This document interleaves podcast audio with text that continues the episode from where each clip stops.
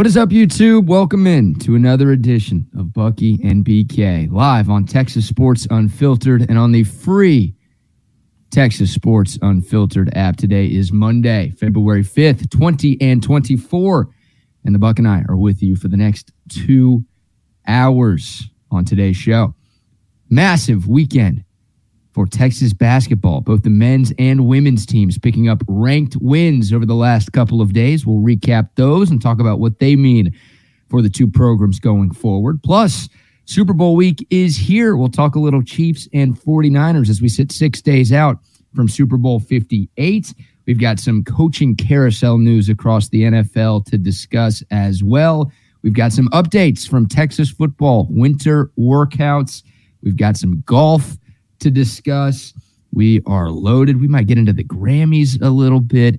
We got some funny videos for the people. We are jam packed to start off the week. What's going on, Buck? I'm doing okay, BK. Uh, sorry about that. I was a weather guesser on Friday. Obviously, we did get a little rain. I'm sure it did not bother anybody during the course of the day, but the evening, it bothered everybody. It bothered me because the lightning was all over the place in the evening. But Sunday was very nice. But yes, you can't. I can't do weather, rain when I'm busy inside for the entire day. I was inside most of the day on Friday, but that's all right. I still gave you Texas beating the living dog crap out of TCU, as I told you was going to happen on Friday. Don't change the subject here. Oh, That was a disastrous forecast you can't by do you. same day, same day forecast. No good. You you gave us the wrong forecast. It's not like you warned us the day before that it could rain. No. You didn't tell us it was going to rain. You told us it wasn't going to rain. As a matter of fact, you were adamant that the other weather guessers out there were wrong with their predictions, saying it was going to rain. You were like, "No, they don't know what they're doing. I'm the guy." What did you have? Did you have some spattering on you on Friday after Friday around five o'clock? That was about it. Earlier than that, no, it started raining well before that. I mean, we had people during the midday show with Trey and BK from 12 to 1 texting in, sending pictures of rain through Like Austin. rain? Oh, yeah. Oh, they throwing buckets out the window pretending it was raining. No, that's what you do to try to make your forecast look correct. You get your wife to film videos of her pouring I thought buckets. everything was good. I thought it, you could have still had a wonderful Friday. I hope you all did. But And then it was I did. pouring Friday night, too. oh, Friday night, forget about it, man. It was That's lightning. part of Friday. That's still Friday. You said it wasn't going to rain on Friday. It was storming like crazy that Oh, night. now we're using hours involved in this. Come on. Yes. Oh, yeah. I- you you have maybe lost your weather No. guessing privileges. No, I was stuck inside. I was a little off, so I I didn't get a chance to breathe the air in and get everything all right for the next last couple days. I was busy doing doctor things on Friday for four hours. Hmm. Yeah. Well, the doctor must have messed you up because you Yeah, messed me up. you're just like the rest of them now. You're no different than the other weather guessers that we watch on TV every night. You are now lumped in with them because you are wrong just as often as they are. Yeah, but now I'm a basketball analyst now because I'm on fire. There you go. Oh, did your cousin cash in over the weekend? Oh, cashing in is right. Wow. Well done over on Bet I wasn't afraid to throw it deep on TC, not on TCU, but on Texas versus TCU. That was so easy. You you bet on Texas basketball? Yes. Wow. I thought you were done betting on Texas anything. No, I generally don't, but I felt it. After the moral victory against Houston, are you kidding me? I told you it was coming. You did say that Texas was going to go on the road and beat TCU on Saturday. I was good. way more skeptical. I think you said Texas by five on Friday, and they ended up winning by 11 on Saturday. And boy, it was a game of runs, too. I mean, big time win for the Longhorns, by the way. We could start there. That was But- fabulous. TCU got out to a great start. I mean, it was seven to nothing before you even turned the game on. Then TCU jumped out to a 10 point lead relatively early in the first half. And it's like, oh, well, this sucks. I'm going to go ahead and do something else with my Saturday. But the Longhorns fought back. They played great in the final 10, 12 minutes of the first half. And Texas actually carried an 11 point lead into the locker room. When you talk about a game of runs, that game on yeah. Saturday was a game of runs, right? TCU punched first. Texas got up off the mat. They punched back in a big, big way carried a double digit lead into the locker room. And then TCU, uh, they started chipping away and they tied the game with about nine minutes left. And then at the under four timeout, it was still tied and it was 64 all. And then Texas, Max Abmas, that's not even Texas. Max Abmas went on a personal 13 to 2 run to close out the game. Right. This game was tied at 64 apiece. Texas ended up winning 77 66. Max Abmas scored the final 13 points of the game for the Longhorns, had a huge and one, then made back to back threes and helped ice the game at the free throw line. The senior, I know it's his first year in Austin, but that guy is so much experience. He's the leading active scorer in all of college basketball. He wasn't having a great game shooting by any stretch, but no. he and Texas needed it most, he stepped up and put the team on his back to get that victory. He's had a couple over the last two games, a couple and ones as he's finishing at the rim or close to the rims where he's getting knocked down to the ground, but as he finish, he's finishing the play. But Mitchell is the guy who's just making himself some money and finding his offensive game and and not afraid. And they're moving out of his way now a little bit too. They're letting him go one on one against guys, and the guys that are covering him are struggling.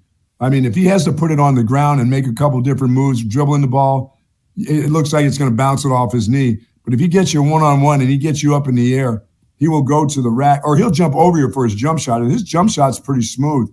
Yeah. I don't know where that was last year. I, I mean, they just didn't need him for that. They needed him for something different, or he just wasn't confident in his offensive game. But right now, he's pretty confident over the last two games in his offensive game. That's what they need from him every night.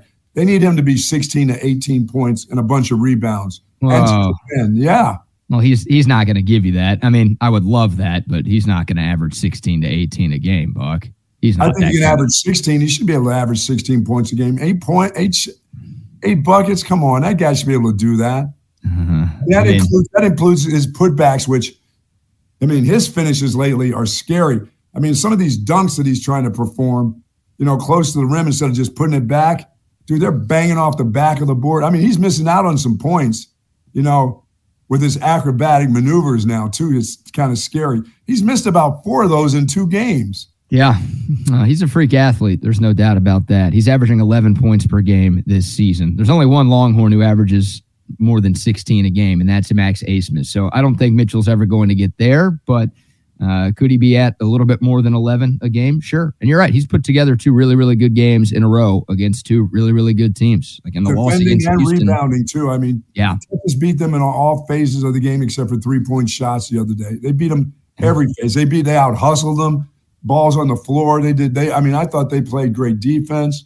You know, everybody kind of got involved. Everybody's kind of finding their roles. Now, the big man, guys, that guy's hurt. That dude is, he's a sluggo right now. You know, he'll block a shot every once in a while, but he's not going to give you much offensively. And you could just tell every time he touches the ball, it, it pains me, and I'm in pain. Oh, Shedrick? Yeah. Yeah. Yeah. He actually played pretty well on Saturday. It was one of his best games in recent weeks, but you're right. He's clearly playing banged up and they've got that heating pad on his back during every oh. single timeout. Like that's not normal. So yeah, that's just uh, unfortunately something Texas is probably going to have to deal with for the rest of the season. Absolutely. Yeah, but let's hear from Dillon Mitchell since you brought him up. This is after the game. He was a part of the post game press conference, and he was asked about his game personally, but also about the team and what the team did right to get that bounce back victory on the road on Saturday. Uh, I think it's about playing with a motor. You know, that's that's my identity, rebounding and defense. So you know, I started off a little slow, had a lot of turnovers.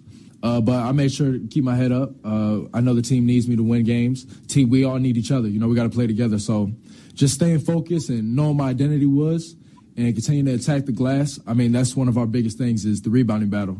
Uh, the games we lost, we lost the rebounding battle. The games we won, we won the rebounding battle. So I think for our team, that's what it comes down to. So just playing with a motor, you know, every time I step out there. He's right about that. He does yeah. give the ball away every once in a while when he dribbles it off his knee. He's not a great ball handler. He is not. No, he's, he's not. He'll, he'll have to get better at that. That's I, I, I, I remember Kawhi Leonard when he first came in the league. He was like that. He, he had no handles going on. Balls would bounce off his leg and knee, and then he became a fantastic ball handler. I think this guy can do the same. He can actually get straighten up his game with his ball. Plus, I think he can score more too. I think his one-on-one moves would be a little bit better. But when he's in a crowd and he tries to dribble, it's like scary. You're thinking, "Uh oh, turnover." Yeah his offensive game has gotten significantly better from last year to this year. Sure. Like, I would love for him to come back for at least one more year. And obviously, he's got a while before he has to make that decision. But in today's college basketball climate, it feels like Dillon Mitchell's probably leaving after Yeah. this season. But uh, yeah, look, he he looked like an NBA player on Saturday. He did, looked like really an NBA did. player against Houston last week too.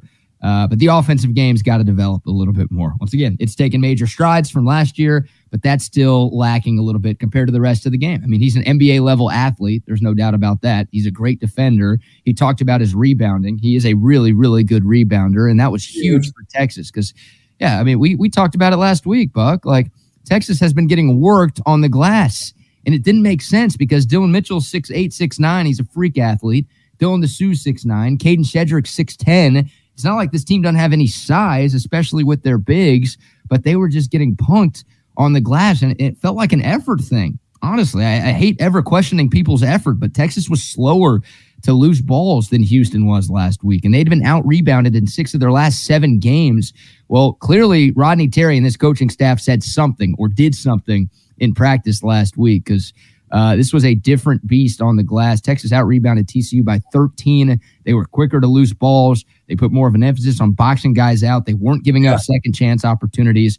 Like Dillon Mitchell was a huge part of that, but the whole team, their rebounding, just their desire to rebound, it was there. And that was a massive part of why uh, Saturday was a win instead of a loss. and that's why I feel like these other teams that they've got to play these these good teams aren't you know that shouldn't be beating Texas after after what we've seen over the last two games the the the Iowa States and uh, Oklahoma States K States I, I you know I they'll still have trouble in Allen Fieldhouse everybody does they will have trouble there they won't beat beat Houston back in Houston and the game at Texas Tech will be a huge game that trip will be huge. But these others, like when they play this week and they're they're playing uh, Iowa State. Iowa State's a pretty good basketball team. It's got some really good shooters. But Texas at home should win that basketball game. They should continue to play like they're playing right now. They can win a lot of games. They can make it to the tournament playing the way they're playing now. Yeah, I'm with you. And it's two home games. there's there, there's nothing there's no part of their game that they can have a letdown in. Whether it's free throw shooting, everything has to stay the same or get better. You know, it can't get worse. None of the parts of their game. Life in the Big 12. I mean, Texas has two home games this week. You love Yeah. that. It should be an opportunity to have a 2 and 0 week. Uh, Iowa State's Iowa State's good though. That's the game tomorrow. Then then on Saturday you get a little bit of a reprieve with West Virginia coming to town. Although West Virginia beat Texas in Morgantown a few weeks ago, but they are one of the worst teams in the Big 12. That is one of the more winnable games in this league this year. But we'll see. We'll see. I mean, look, Texas has three road wins in the Big 12. That's more than any other team in this conference. Yes. Like winning on the road has been impossible for anybody in college basketball, especially in the Big 12. And Texas, uh, they've kind of mastered that. That They've struggled at home a little bit too much. Like they've lost some games here that uh, you feel like they shouldn't have lost. So if they can take care of their home floor and win a couple of games this week, I think Texas will be favored tomorrow against Iowa State. I know they'll be favored on Saturday against West Virginia. Yep. If they if they win those two games, then they are uh, they're off the bubble and they'd be feeling good about where they sit in the NCAA tournament. Now the season doesn't end on Saturday; they'll still have work to do after this weekend. But if they can uh, win two games that they are supposed to win, then the conversation around this basketball team changes a lot because of what they've been able to do. Yeah, I mean that Houston game gave them an awful lot of confidence in, in their abilities to to get up there and scrap with the best of them. And that's a scrappy group at Houston when they hit the boards. And, and Texas just felt like we ought to be able to ma- match their you know aggressiveness. And I think they they've done that since the Houston game, and they did it definitely at TCU. I, I was really surprised that they out hustled TCU uh, when TCU's at home, and that's a game that TCU needed to have too. Yeah. Yeah, yeah, yeah. Uh, it's once again. I mean, so many home teams have been winning in college Yes. basketball. It's like you just almost assume when two teams are relatively evenly matched on The paper, home team's going to win. Yeah. home team's going to find a way to win. But that's like it, that. That was a frustrating second half because Texas had done so much right in the first half to build up that 11 point lead, and then just TCU just started chipping away, chipping away, chipping away. And Well, I'll be that honest, dude Cole, whoever that dude Cole was, that old looking dude that looks like Perry Ellis in there, like he'd been playing for 15 years. That dude started making shots. You know, he hadn't had a lot of success this year, but against Texas, they kept giving him. I mean, well, it was they weren't giving him jumpers. they were letting, they didn't know much about him, and they were letting him shoot little 15 foot jumpers, and he was hitting them. Yep, Jakobe Coles. Yeah, yeah, coming off the bench had 10 that points hurt. in 23 minutes. Yeah, he was a nice spark for them. Uh, Texas did a good job against Jameer Nelson Jr. Yes. Though he was horrible uh, on Saturday, and the Longhorns horrible on defense too. Yeah, yeah, he was. Yeah, he was. Texas was going after him for sure. But yeah, I mean, it was frustrating watching TCU erase that 11 point deficit. And I'll be honest, I mean, when TCU had tied the game with about nine minutes left, I was like, oh, like th- this is going to hurt. Like we're going to be talking about how Texas blew a double digit lead in a game that you felt like they really needed to win to bolster their tournament chances. But Texas responded. They went on a 7 0 run to take a seven point lead. And then it's like, okay, we're good. And then TCU went on a 7 0 run to tie it back up. And it's like, oh my God. Like, eh, I'm telling you, the dictionary picture of a game of runs is what we had on Saturday. Oh, yeah. But like Max Abmas, man, I mean, what what can you say? A historic day for him because he surpassed Danny Manning for mm-hmm. 13th all time on the college basketball scoring list. Like Danny freaking Manning, dude. One of the most dominant players the sport has ever seen. Max Abmas on that personal 13 to 2 run he went on to close out that victory, surpassed Danny Manning there. And he put the team on his back. Like that's you need guys like that. In a close game, on the road, hostile environment against a good team, you need somebody to step up, right? Who's going to get you that bucket? Oh, yeah. Who can you trust in a late game big spot? And Max Abmas proved that during his time at Oral Roberts, and he's proven that this year. Like he's he's been so clutch for this team. You go back to early in the season at MSG, the game winner he hit against Louisville in what would have been a disastrous loss for Texas because Louisville freaking sucks. He hit that big shot. Start of conference play, game winner at Cincinnati in a game the Longhorns were about to lose. He's been good there. And then to do that, once again, 13 2 run by himself, scoring nine unanswered at one point in a huge game after TCU had came back to tie it with Texas blowing an 11 point lead. Like this dude is a bucket getter, but he's oh, also oh, yeah. clutch too. Like there's there's some guys who can get buckets in the first 35 minutes and then oh when the lights get brightest they kind of disappear and they get a little nervous. Oh, he wants the ball. That guy wants to take the shot. Even even if he struggles cuz Max Abmas was oh, not yeah. good for the oh, first no. 35 minutes. As I said, like, he's not he's not a good he doesn't take good shots, but he takes volume shots and it won't stop him if whether if he's off it does not going to stop him from shooting. No, and it, it shouldn't. It shouldn't. No, he, he can't. I don't know the last time Texas has had a scorer as good as Max Abmas. I really don't. Like they've obviously had they've had players as good as Abmas because Abmas isn't you know a great defender and whatever. He's got some limitations. Well, yeah, they've had guards have been better assist guys and everything else. Sure, but in terms of scores, no, I, he's, he can score. Zay, Zay brought up Kevin Durant. Like last time Texas has had a pure scorer like Max Abmas. Obviously, very different players. Abmas ain't Durant. He won't be Durant at the next level either. But in terms of just a guy that, man, you can count on to go get you a bucket in a big moment, it's been oh, a long time since Texas has had a guy like that. So that was awesome, man. I I, I hope uh, I hope Abmas can keep playing that way. I hope this Texas team can keep playing well, that he's way. He's going to keep playing that way because he's going to keep shooting. He ain't stopping. Right. That's just his game. But defensively, if he can just and if he can finish every once in a while around the rim, because he's going to get the advantage. they kind of lure him in there. Come on in here, little guy. See what you can do. But now he's finishing buckets, you know, and ones. I mean, that's great. Yeah. I mean, that's this is the type of guy. Hell, we saw it with Oral Roberts as a 15 seed, right? They they yep. pulled off a massive upset in the NCAA tournament behind Max Abmas and Kevin Obanor was there too. Like that's I want Texas to make the tournament for a million different reasons, but this is the type of guy that can carry a team on a oh, yeah. relatively deep tournament run. Uh, Jason says Jacobin Brown. Yeah, he's in the conversation, but Max mm-hmm. Abmas is a better is a better shooter than Jacobin Brown. He yes, just is. Yes. So, man, yeah, huge, huge performance by him. Once again, making some history, uh, surpassing Danny Manning on that all time scoring list. That's huge right there. And just a massive, massive victory for this Texas basketball team to go on the road and beat a really, really quality opponent. Yeah, saw, uh, Mitchell can keep up the consistency that Dylan Disu does. I mean, that's that would be fantastic.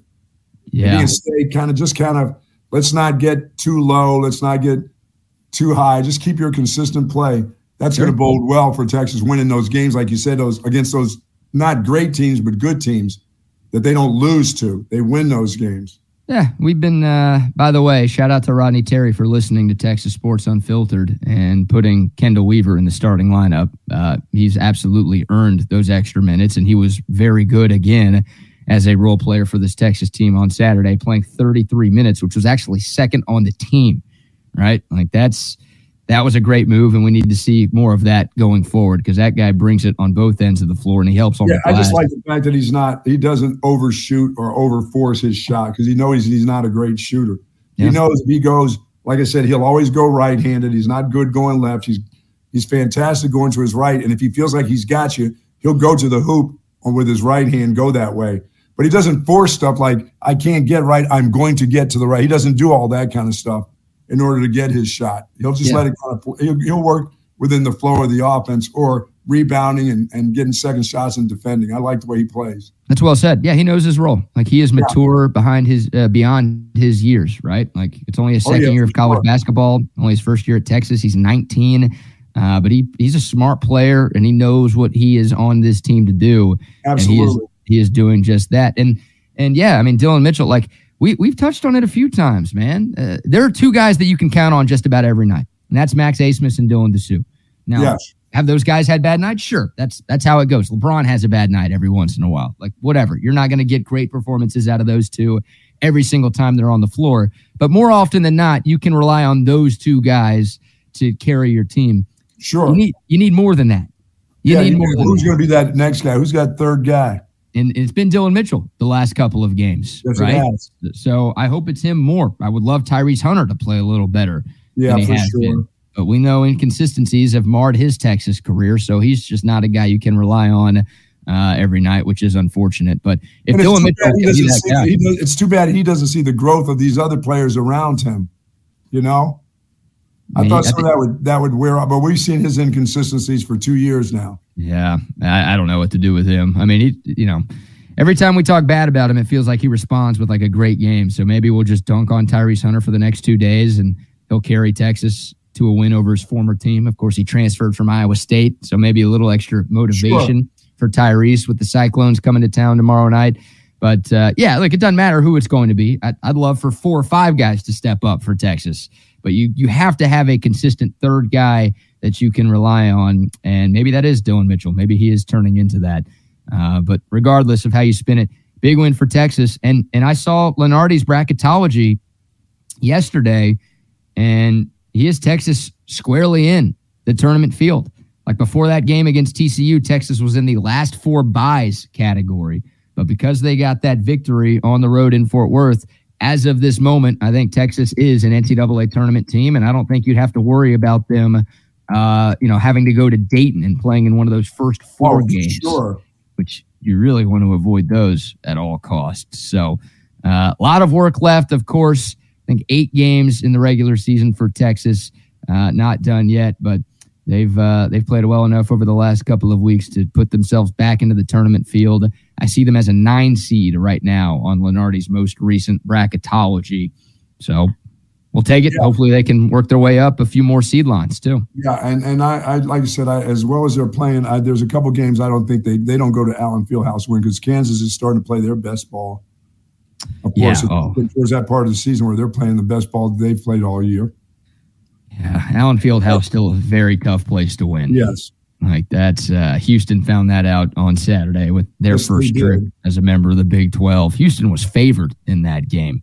Yes. And Kansas just, I mean, they, they shot damn near 70% from the floor in that game. I mean, the Big 12, let me see if I can pull up a picture of the Big 12 standings right now, Buck, just just to show you what this conference is right now. Uh, I mean, this is this is crazy. I don't know if we've ever seen anything like this in college basketball. The Big 12, I think, has 10 teams that are within two games of each other right now wow. in the standings. Here it is on your screen. So you've got Kansas and Houston currently tied atop the league at six and three.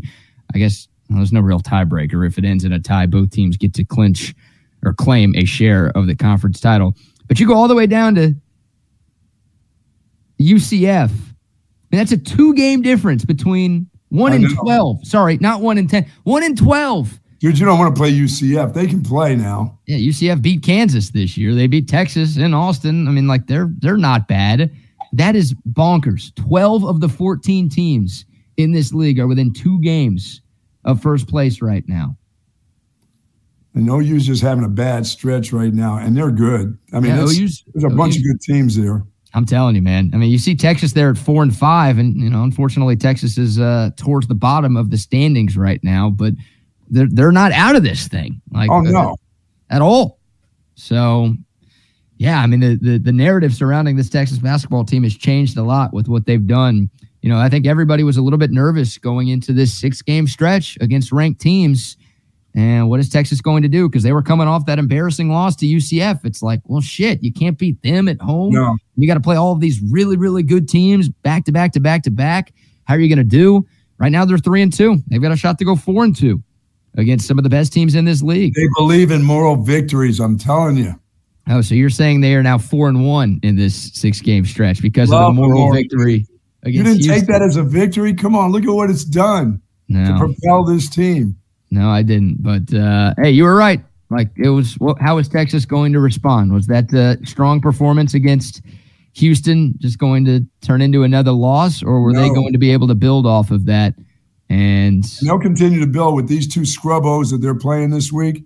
They'll be ready to go. I Mhm. mean, and, and nothing will be easy. They're not running away. Nobody in this league is running away from anybody else, uh, unless it's Houston and Kansas running away from somebody else in the league that's that's really not as good as they are physically. Other than that, they'll all be tough games. They'll all be close games, and they'll come down to that final five or six minutes in the game. As you said, well, we're an 11 point lead. All of a sudden, becomes a three point lead, and everybody almost is pissing in their pants. You know. Mhm.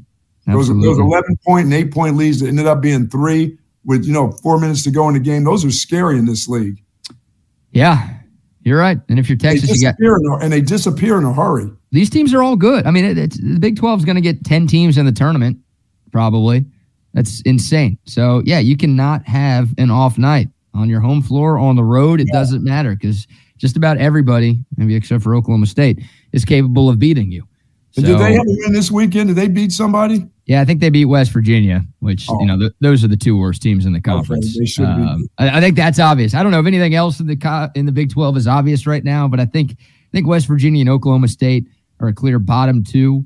But you know, West Virginia they they beat Kansas, they beat Texas, so just about anybody in this league can beat anybody in this league. Yeah, no You- doubt. You got to bring it. You've got to bring it, and the work doesn't stop. Once again, Texas in a good spot right now with the NCAA tournament, but they can give it all back. I just wish uh, the big kid was a little bit healthy. He just doesn't look. Yeah.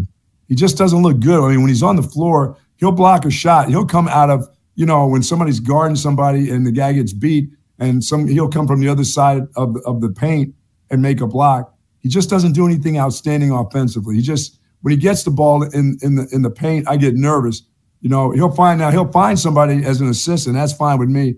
But he doesn't have any offense. He's not a, a threat offensively to me at all. No, he came from Virginia where they don't play offense at Their all. defense, yeah. And I think he came to Texas or in to try to show, to, to show off some offensive game to help him out. yeah, I think so. out that way. I think, and that's and the injury. If you got a lower back injury, that's that's a problem. Yeah, I mean, he had shoulder surgery on both of his shoulders this offseason, Yes. and he's dealing with that back issue on top of it. So I don't know what to do with Kadin Shedrick. I thought he played well on Saturday. I thought once again one of his best games that he's had in conference play. But I like I, I just he's never going to be healthy. Like part of me is like, do you maybe give him a week off and you know hope your team is good enough and hope Ze'Rik Onyema can get you some minutes off the bench as your backup big man to you know carry the weight and allow Shedrick to get a little healthier. I just I don't know if Texas has that luxury right now because even a banged up Shedrick might be a better option than anything else you have in the True. front court. So and every game matters clearly in, in this Big Twelve race, but also Yeah, in the uh, yeah, you can't take a game off and say, "Oh, we got these guys." exactly like maybe Saturday against West Virginia, Maybe. but once again that is a team that already beat you this year. So it's Well, like you you may be able to do that if you win this game tomorrow. Tuesday. Yeah, Yeah, that's a that's a huge one. That's a huge one tomorrow night. Um, two home games this week. I mean, Texas, the Moody Center was an impossible place to play over its first couple of years of existence. Unfortunately, that has not been the case. Texas has lost three times this year at home uh, after losing just. Customers in Texas who switch from these guys to Fred Loya saved an average of $1,700 a year. Give us a call. They've got to find a way to protect their home floor. On top of that, sure. God, if they if they had just done that, they'd be in such a good spot right now. But uh, alas, there you go. One more thought from Rodney Terry here before we uh, move on and get to some of the other big sports stories from the weekend. Let's hear from the coach. Big win over TCU. Here's what uh, RT had to say in the postgame. These guys right next to me, man. They're the ones they, they've uh, they earned this today. They had to come in. It wasn't easy coming into a hostile environment. Great crowd today. Um, these guys came and competed at a very high level. I challenged them all week to to be aggressive in everything that we're we're doing and uh, to have a great edge about themselves the remainder of the season. And uh, we did that today uh, on a uh, on a on a home court uh, of a team that we respect a lot. That's uh, that's a really good team. Yeah, they play with an edge. They did play with an edge. They looked like they had a physical edge about them that they weren't worried about. You know what I'm saying? We're we're away. We're, we're going to get out rebounded. We got to win in some other aspect of the game. They looked like they were ready to play on at, at every part of the game. That they were going to compete against that team, but not just compete, but they were going to win the battles. Like I said, they won every statistic except for the three point shooting. That was it. They won everything else. Yeah. I mean, they crushed on the rebound. That that was surprising. So they they have to they have to play that way all the time. They have to play with that edge, as if whether it's home or away, we got to win these battles. If the ball's on the ground, we got to get to it first. You know, yep. we got to get to the boards. We got to be willing. We got to be willing to sacrifice. You know, Tyrese Hunter's got to be willing to be a, a guy that gets to the boards with the rest of them. You know, this no no team is. I haven't seen many fast breaks in this league this year. I mean, I think teams play defense well enough that you don't see teams get out and run. There's nobody that gets out and run. I was expecting Houston to get out and run a little bit against Kansas. They did not. Kansas gets back. You just don't. There's not a team I, I think offensively in this in this league that's a running team because the defenses are too good. You yeah. know, and, yeah. and and then that's good to see, which tells me that everybody's going to the boards. That they don't they don't send three guys to the boards and two guys to start playing defense. They send everybody to the boards in this conference because the guards have to be a part of it too. I saw Ty- Tyrese Hunter trying to get involved in that, and he has to. Yep. Uh, I mean, only guy, Abmas is the only guy I don't expect to go digging in there for boards. You know, I expect them to be going in there for loose balls, which they all do. But that's the way they have to play. They have to play with that edge all the time. They do. They do. They do. And they brought it to TCU on Saturday. the ladies got to win too over the weekend, huh? Yeah. Well, before we uh before we shift gears and talk about the women's team for a little oh, bit. We're gonna oh, we're gonna go we're gonna delve into that deep. Delve into what deep? The women's game. Oh, you got some hot takes about the women's performance? No. Oh, I didn't, I didn't see it. I thought you were the Title IX guy. Yeah, I I didn't see the game. There's a nationally televised matchup. The oh, number two team in the land was here in town, and you didn't watch. Must have been something going on at Pebble Beach, like rain. Yeah, there was no golf. Actually, there was golf. There was LIV Golf, which is the premier oh, no, in the world of professional golf. We the, hour two of today's show is going to be all about oh, what happened in Mayakoba yesterday with Waco. They all call him Waco now. Joaquin Niemann beating Sergio Garcia in a four-hole playoff electric stuff. Meanwhile, the PGA Tour can't even play because there's a little bit of rain and wind. Pathetic. I thought LIV was the three day tournament. Now the PGA Tour, they're trying to copy LIV. They're only no, playing three rounds now.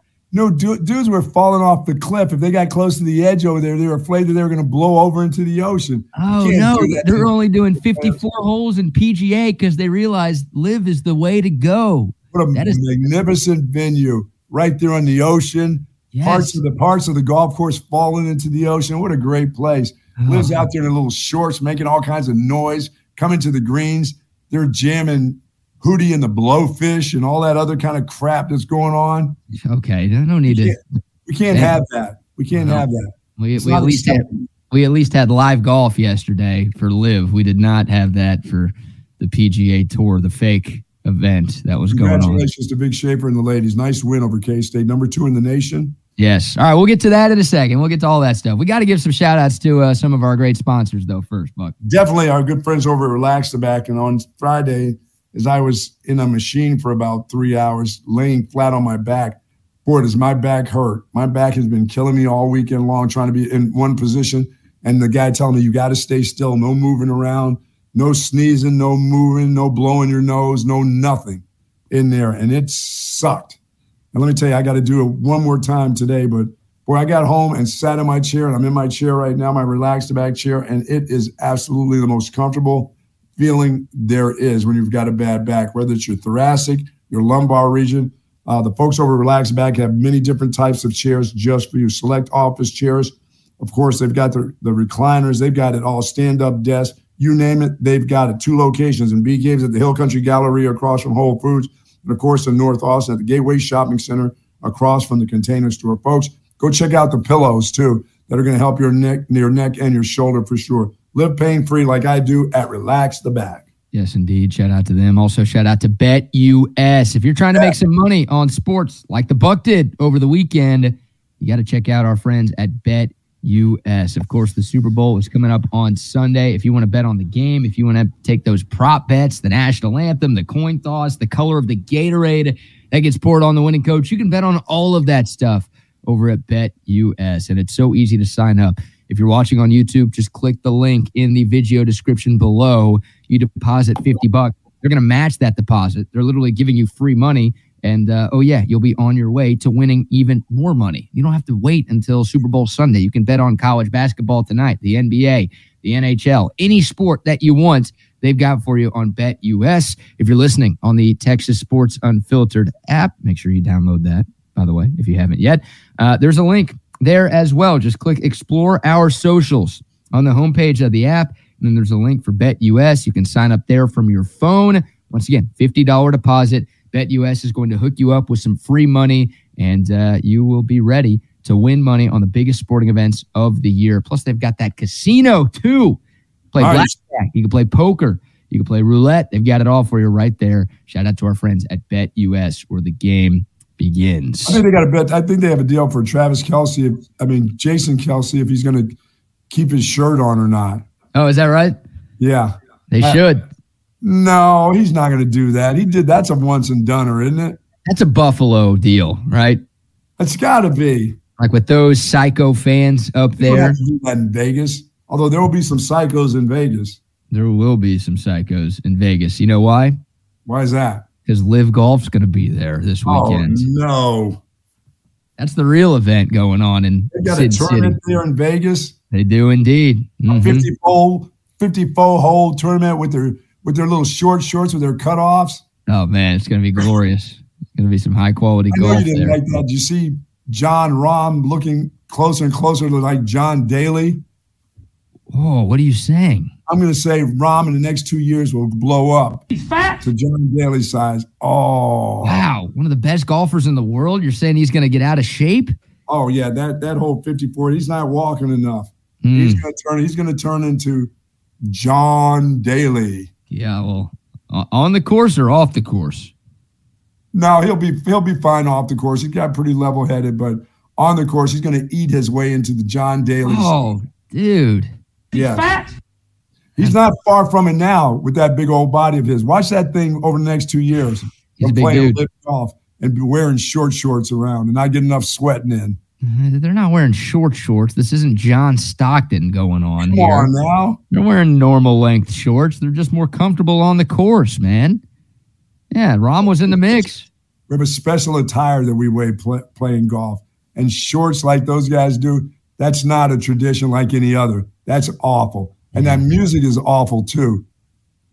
Oh, you, You like the music? I mean, I mean, you when I play with my boys, they play music. I have to tell Yeah. them to turn that down. I said, this is not the disco. I'm trying to concentrate here. They're trying to be like us. You know, we wear shorts on the course at times. We play music when we play. They're trying to show us that pro golfers, even though they're professionals and they're the best in the world, they're just like everybody else. No, they're not. They're not like It's so relatable. The Saudis are so relatable. Buck. Oh, yeah, yeah. They, Their as a people, are they're, they're just like us. Their money's just like mine.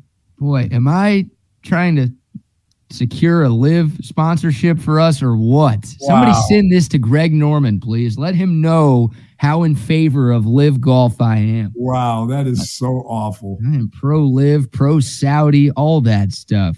Who who is in the mix there? Rahm, who else? Uh, well, the yeah, Rahm I think finished third. The the, the two way playoff was Joaquin Niemann and Sergio. I mean, that's a that's like a very good leaderboard that they had. Uh, Koepka was there, Johnson was there, kind of turned into a three horse race though over the Well, last that's all they have six. Koepka. Now they've got Rahm's. so they have Koepka. They got, and they got Dustin. DeChambeau. That, that guy doesn't win anymore. That guy doesn't. Does he even? Does he was he in the top five of that No. tournament? The big bomber with his short shorts on. No. He's He done. Yeah, they, they have so many other big names. You're not going to finish in the top five every week, you know? Yeah, they've got, they've got tons. They're they're stealing their way into it. That's uh yeah, I like the the party music going on. It's like you're at a Oh, club my- while you're watching this I golf know. on on the CW.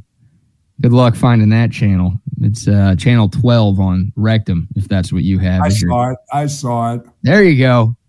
It's real golf right there, man.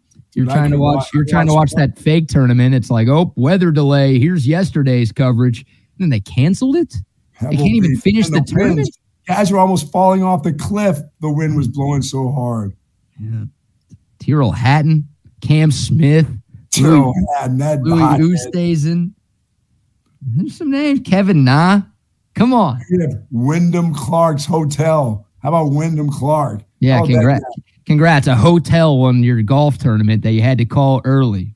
Guy, guy was shot 59. Hey, Yeah. Wyndham, can you make a putt here down the Mhm. stretch to shoot 59? Let's go. Hey, the future of golf is here. You're uh you're hanging out in the past, man. You're on the wrong side of history. Oh, my god. The Saudis are on the right side of history. That's never going to happen. Let me tell you. Oh man. All right. Hey, the women's basketball team. Yes. Do need to give them a ton of love. What a week for the Texas women. I mean, they went on the road on Thursday and beat 13th ranked Baylor in a huge matchup. And then a couple of days later, they had to host the number two team in the country in Kansas State. And Texas beat them at Moody Center yesterday. Great crowd on hand, too.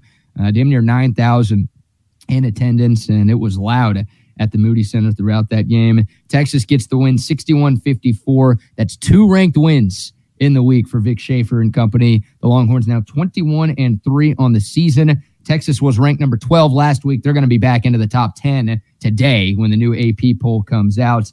Uh, but big time. Madison Booker had 20 points. Taylor Jones added 13. Shay Holle from Westlake.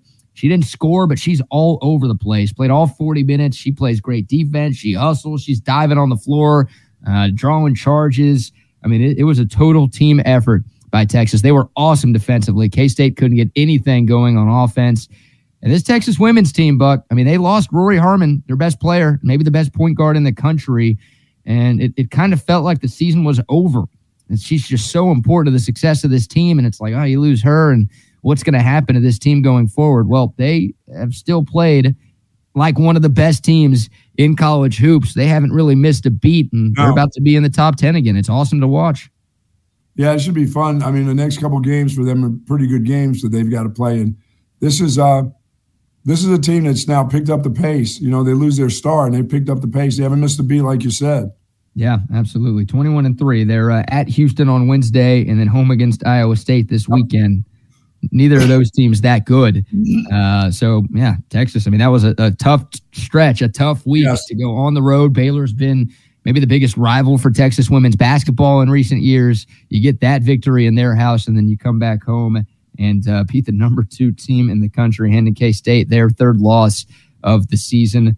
Uh, awesome stuff. We'll uh, let you hear from Vic Schaefer here. This comes from after the game yesterday, talking about his team's strong performance in that win over the Purple Cats. You know, again, happy for our players to be 21 and 3 and having gone through what they've gone through and continue to go through. Um, I just couldn't be more proud of them. You know, this is hard to do, y'all. It's hard to win, hard to win at this level. Uh, they've now won back to back top 15 games this week. Um, just uh, one was on the road, and, and obviously this one was here at home. So, you know, as I've told them, all they are doing is proving that they're good enough. Winning is hard. you know that. Oh, the Tom Herman reference. I had a hunch that one wasn't going to get by you. Winning Wait. is hard. Hey, you can say it when you actually are winning. If you say that after a win, that's a little bit more okay than saying that after a loss, like Tom Herman was seemingly doing. Uh, but yeah, K State just 19 points in the first half. That's a season low for them. That Texas defense was stifling. Just an impressive weekend for Texas basketball, men's and women's.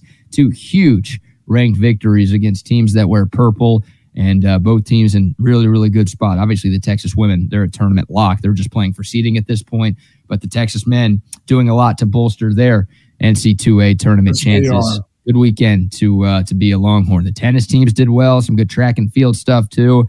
A lot of uh, a lot of exciting things went down on the 40 acres on Saturday and Sunday. So a great weekend for. Sure, most of the exciting sporting event was LIV golf. Don't um, Listen, don't accidentally fall into that anymore. Don't now that you know what channel it's on, please just don't don't go to that. You know you don't want to do that. I'm in on that, and I there's a LIV golf tournament coming to Texas in the summer In in Houston, I presume. in Houston. So we're gonna be live there doing two weeks of Get shows, two full weeks of shows, getting Is that, you is, set. that, is that their major? hey, when we get that LIV money, y'all will be thanking me, okay? Because we're all going to be rich on Texas Sports You don't want that money. Okay, I'll take it all myself, I guess. I, I was going to be nice and share it with the whole staff, but if uh, you guys don't want it, then that's more for me. More green for you. More or gold. green, more Gold gold, or oil. that oil money, that blood money. That blood money, that's it's still money, huh? I'll rinse it off. I ain't worried about it. It's no big deal. Come on, man. That is the real golf right there. You'll learn. The people will learn where the real golf is played. Oh man, that's all right. Okay, we'll get back into Texas basketball here uh, in hour number two. But um, how about some NFL stuff here, Buck? Oh yeah. We've got uh, so every every coaching head coaching vacancy has been filled in the NFL. That that happened last week. Dan Quinn, of course, the former Cowboys defensive coordinator, got the last head coaching job. He headed to Washington late last week. Well, we've got some coordinator hires to talk about, and well, the Washington Commanders have hired their offensive and defensive coordinators, and you've got some very interesting names for both. We'll start on the offensive side, and it's a guy that you know very well, a guy that you love very much, one of the best smelling men. Not one of the best, the best smelling man on Best. the universe, on the planet. Wow, the best smelling man for Buck. What does he smell like again? A fresh garden salad. Uh, I thought it was a tossed salad. No, it doesn't have to be tossed whatsoever. It's just a fresh garden. Like if you go into Olive Garden, there's a big salad bowl, or you go into Luby's or a place like that with the big salad dishes. That's You're telling they're tossing people salads at Olive Garden now? Oh, you And just here have are to your family. Oh, that's what they mean by that, huh? It's just there's a big bowl and it's and just just go by and just smell it. Don't stick your face in it. Just smell it. That's what he Oh. smells like. Just Yes, that's right. don't, You know the uh, chocolate fountains at that place where they used to have that the the the chocolate fountains. Well, they had a big they have a big salad bowl there. Just go by that salad bowl. That's what he smells like. Olive Garden. He smells like Olive Garden. I mean, when you talk about chocolate fountain, are you still talking about a tossed salad here? No. no, I'm not talking about anything to do with Tom. I'm talking about fresh salad, garden fresh salad. Okay. Yeah, I swear I swear the best. Mangoes. No, tomatoes, everything that you want in that fresh tossed salad. You don't even put any dressing on it. Just smell the salad, you know? Mm. And Cliff Kingsbury, they've got the best. I'm going to throw up from this conversation here. This is gross. Cliff Kingsbury, the offensive coordinator in Washington. Why? Uh, he was he was linked to the Raiders for a while, right? The Raiders were looking for an OC, and Kingsbury had interviewed there, I think, a couple of times to uh, be the guy for Antonio Pierce, who of course got the job following his stint as the interim coach in Sin City. But Kingsbury over the weekend, he he pulled out of the Raiders job. Like his agent released a statement on Saturday saying, "Yeah, Cliff Kingsbury is no longer interested in Vegas." And you're like, "Okay, what's going on?" And then boom, seemingly right after that, he starts getting linked to Washington. And yesterday it became official. He took the job as the Commanders' offensive coordinator. Uh, here's here's I've got a conspiracy here, Buck.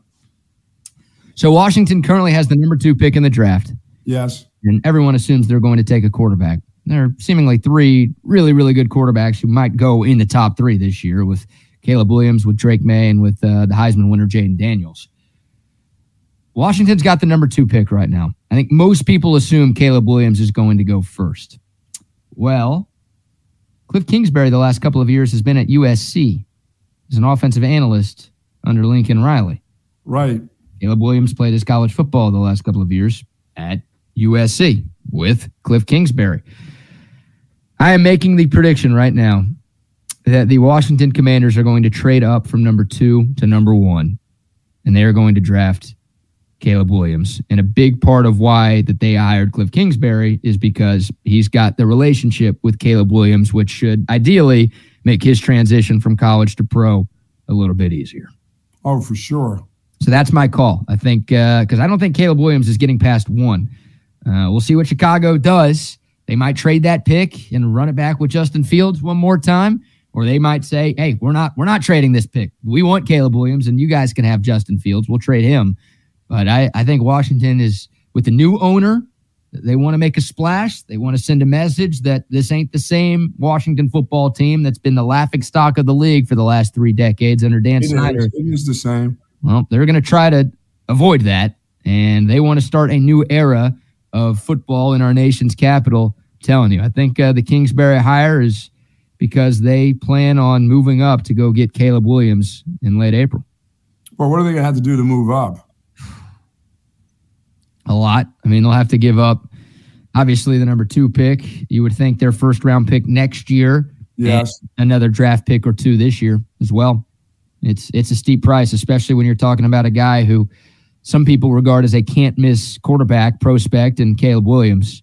So it, it won't be cheap. I mean, it will not be cheap at all. Uh, the Texans almost did it last year. There was almost a three team trade in place between them, Chicago, and Carolina. Texans backed out. Best decision they've ever made because they were able to stay at number two and get CJ Stroud, who is so much Right. better than Bryce Young. It's not even funny.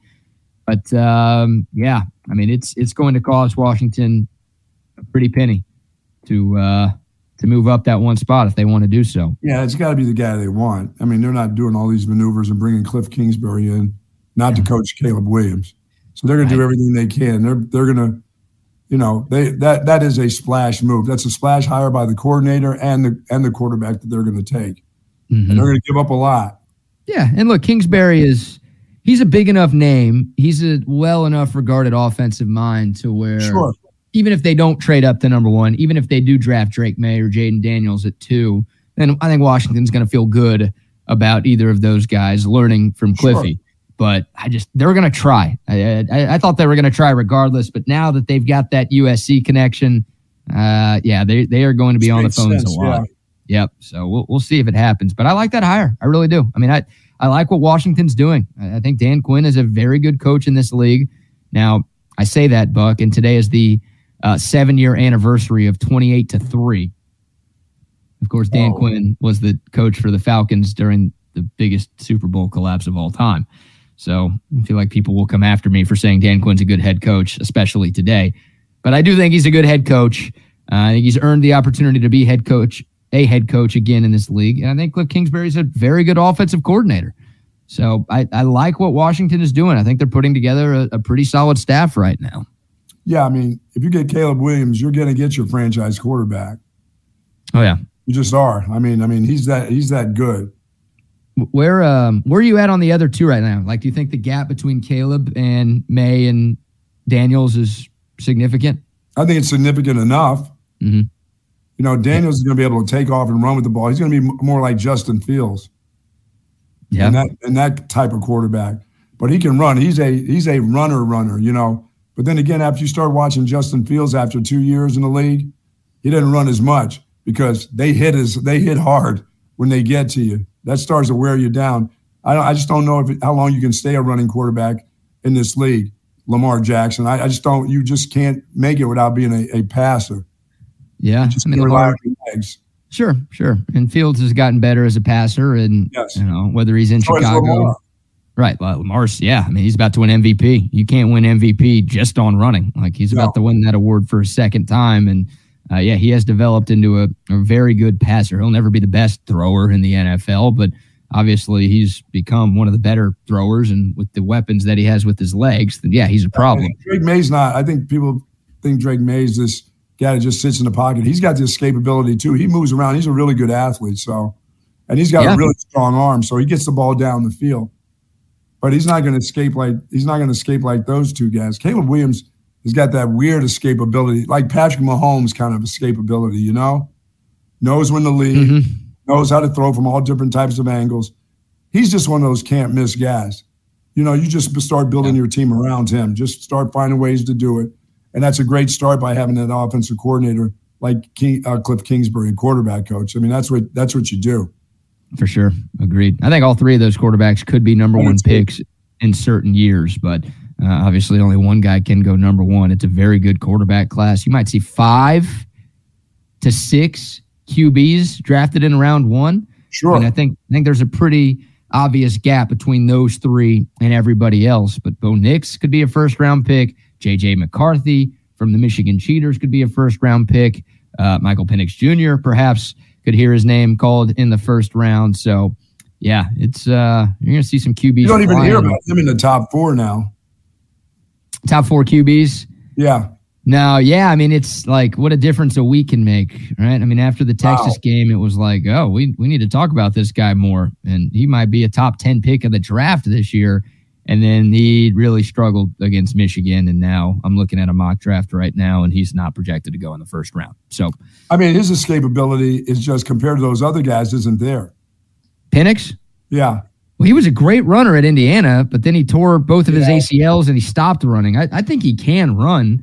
Uh, he just gets hurt all the time. He's a little bit small and he's a lefty. Like those, Every time he does, every time he does run, he gets hurt. Yeah. Yeah, th- those are three things that I think will be held against uh, Michael Penix Jr. But I mean, the accuracy, it's there. Does he have a chance to be a franchise quarterback in the league? Yes. Absolutely. He, he- I don't know if he has the potential that some of those other dudes have, and so much of the NFL draft is about ceiling, right? Like, okay, what are you now, Sure. but also what are you going to be in five years? Uh, but no, I think Penix, I mean, that arm talent, we saw it in person. That's uh, that's special. The guy can just drop it in a bucket move- from he maneuvers enough, sort of like Purdy. He can get around just about like that. Yeah. Maybe Mm. not as well as Purdy. Purdy, as we saw last two weeks ago, that guy can get up and go. Yeah, I think Penix has that ability too. I think he, I think he can move um, when when he needs to. He just didn't need to with No. with Washington. That O line was great, and he had three NFL receivers. So, uh, and then one other NFL nugget to get to. Oh, by the way, Joe Whitt Jr. is the new defensive coordinator in Washington. He was the secondary coach and pass game coordinator for Dallas under Dan Quinn the last couple of seasons. There was some Okay. thought that maybe Joe Whitt was going to get the Cowboys DC job because, of course, Dan Quinn left. But Whitt is following his boss to our nation's capital. So now the Cowboys will have to hire a defensive coordinator. And one name that popped up over the weekend, I think, is a name that uh, either you and I or Trey and I touched on last week. Your guy, Mike Zimmer, My goodness. Longtime Minnesota Vikings head coach, former Cowboys assistant coach, who was the DC in Dallas uh, in the early 2000s. I think was on some of the staffs in the 90s there as well. What's he in the Rolodex? So that's just just call him. Mm, yeah, well, Jerry's Jerry and Zimmer have a relationship for sure. There was some thought when, um, what Mike McCarthy got the job that maybe Mike Zimmer was going to be like in the mix to be the head coach. He was still in Minnesota at the time, but people were like, "Hey, maybe Jerry's going to call Zimmer and try to lure him away from the Vikings to be the next head coach in Dallas." That didn't happen, but I'd be okay with it. I mean, Zimmer's one of the best defensive minds in the sport. His defenses, even in Minnesota, when they didn't have great years, were usually amongst the best in football. He's got head coaching experience too, so that's another. you know, Well, they missed, they missed him in, in Minnesota over the last couple of years. Got Yeah. rid of him as the head coach, but they missed him as a coordinator. They missed that. Their defense struggled. Yeah. So I don't know. I, I'd be on board with this hire. What do you think? Well, it all depends. I'll, I'll have to ask um, Micah Parsons' brother what he thinks. I'll, I'll uh, let's find out what he thinks first. Yeah, yeah, yeah, yeah. And I uh, think that'd be the most Lamb's. important thing to do. That those are the most important people that you have to get through. Well, yeah, they should be in the interview, right? CeeDee Lamb's mom and Micah Parsons' brother. Yes, And- and let's get Dak's brother in there for good measure. might as well. Yeah, We, we need live tweets from those three uh, during the interview. I want to get their thoughts on how Zim does. it seems to be the most important thing going. So we need to get that. Make sure don't leave. If you leave them out, you're going to hear about it. Ridiculous. What a what a place. What a place. Yep, the circus that is the Dallas Cowboys. Uh, never takes a day off. You know, Cirque du Soleil, they, they travel, but they, they take yeah. some time off. That's a seasonal bit. Uh, No. The Dallas Cowboys circus is not seasonal. That is 24 7, 365. Um, let me ask you this Ron Rivera is also reportedly a considered candidate in Dallas for the DC job. You got a preference between Rivera and Zimmer? No, they're both old. They, yeah, they are both old. They're younger than you, I think. Yeah, but they're that doesn't make them that they're young. They're No, just younger true. than me. That's all. Zimmer's barely younger than you. He's 67 and Rivera 62. No, I I, I wouldn't have a, a preference. I, I mean, Ron Rivera's a pretty good defensive coordinator. Yeah. Yeah, he is. Over the weekend, Rocky got Apollo Creed. Apollo Creed is dead. Uh, yes, that's a 180. Yeah, Carl Weathers is no longer with us. I don't think Rocky got to him, though. Adrian, you sure? That alligator that got his uh, hand that one time Got the rest of them? finally got the rest of them. Oh, wait, no, that happened in the movie as well. yes. Yes. Yeah. Carl Weathers did pass away. Uh, I think that was what Thursday, Thursday or Friday. late Thursday night, maybe. Yeah, 76 years young. The former NFL linebacker, Raiders. of course, played Apollo Creed in the first four Rocky movies. He was in Predator. He was in Toy Story. He was in Happy Gilmore as the great Chubbs Peterson. Come on, Chubbs. That guy, legend, man. He gone. That that one stings. I gotta I gotta watch some of those movies this week in honor of Carl Weathers. There you go. Which I, one would uh, you watch first? Well, Happy Rocky Gilmore. would not be your first. Happy Gilmore is like a top five movie of all time for me. So I mean, Adam Sandler is like my messiah, dude. I've I've got to I've got to start with that guy. You know that. I've not ever seen that movie all the way through. What? No. That that is anti-Semitic, dude. Serious? Yeah, serious. I saw the I saw the movie with him and his boys going way back when they were kids. I saw that stupid ass movie. Billy Madison. No, when he was with his boys and they would go, they went and they had they brought back their wives and kids. and Oh, all grown-ups. Yeah, I watched that. Oh I've- man, I've That's- never seen I've never seen the the Gator one. I've never seen the golfing one all the way You've never through. seen Happy Gilmore? Not all the way through. I've seen bits and pieces, but I've never sat down and stopped and and did my whole deal and wasted two hours of my life to watch that. No. Oh my god, dude, that's really the meanest thing you've ever said to me. Seriously? That is a personal shot right there. Happy Gilmore? Happy Gilmore, the greatest golf movie of all time. Very I, I know how that would hurt because it's very similar to LIV Golf. So yes. No, I don't. I don't think Adam Sandler is very involved in LIV Golf. I think he's probably far away from that. Yeah, Unlike That- you. that Unlike you. Unlike me, yeah. Well, Adam Yeah. Sandler doesn't need the money. I need the money. Okay, the Sandman is set. That, that guy, being one of the greatest actors and just entertainers of all time, is okay. He doesn't need that LIV money. But me, You do. You know, I am one of the greatest entertainers of this generation. I don't have the money that uh, that he has right now. of like my teeth, my Denzel teeth, but I just don't have the Denzel wallet. Exactly. Yes. Gotcha. I know how that Exactly. feels. What about Billy Madison or Mr. Deeds or Big Daddy? You seen Oh, any of those? Big Daddy, Mr. Deeds, yes. Great. Billy, Ma- Billy Madison, no. In- oh, No. those are the top two. Happy Gilmore and Billy Madison are my are my two favorites of the Sandman. I don't know if Carl Weathers is in Billy Madison, but he is in Happy Gilmore though. Uh, and I also, I mean, look, it, all the shit I just gave you, you can turn it right back on me because I have seen zero of the Rocky movies. So maybe this is the time, maybe to pay tribute to Oh, Carl Weathers. yeah. I, uh, I I watch at least the first four Rockies because he's in the first four, right? Yeah, I think so. Wasn't he living in America? Oh, yeah, he's that's him. Apollo Creed, yes. He was in Action Jackson as well. yeah, Action Jackson, yes. I don't think I ever saw that one either. No, and you're not going to. I don't I don't need to see that one. No. Which Rocky do I need to watch? Is there uh do I need to watch all of them? I can't that's You You can't I am do with- that. dude, I don't commit to anything. You know that. That's Like, too long. That's way too long. Well, At which least one? Rocky two. Go to two. Rocky two is the one that I need to start with. Will I will I know what's No, happening if I don't see Rocky one? No, you're not going to miss anything. You you you'll get it. You'll I'll understand. If you watch Rocky Rocky five, you'll get it. You'll get mean, the whole just- tone. It's just Sylvester Stallone like training to fight somebody and then fighting somebody. Mr. T and his, you know, yeah, you can get. Drago, Drago, yes. yeah, Goran Dragic or whoever that is. I don't know. All right, so yeah, R.I.P. Carl Weathers. Um, that's a tough one, man. That is a tough one for a lot of people. What he Now play I college ball? got it now. Now you made me think of LIV Golf and that movie. Happy Gilmore. Yeah. Yeah, do that today, man. Or next time it rains and you don't predict it. What? Yeah. No, sure- I've got to go. I've got to go to the doctor. I've got another one more big appointment today, so Oh, I get my Jardiance, and then I can be be, be over it. Oh, you're getting Jardiance?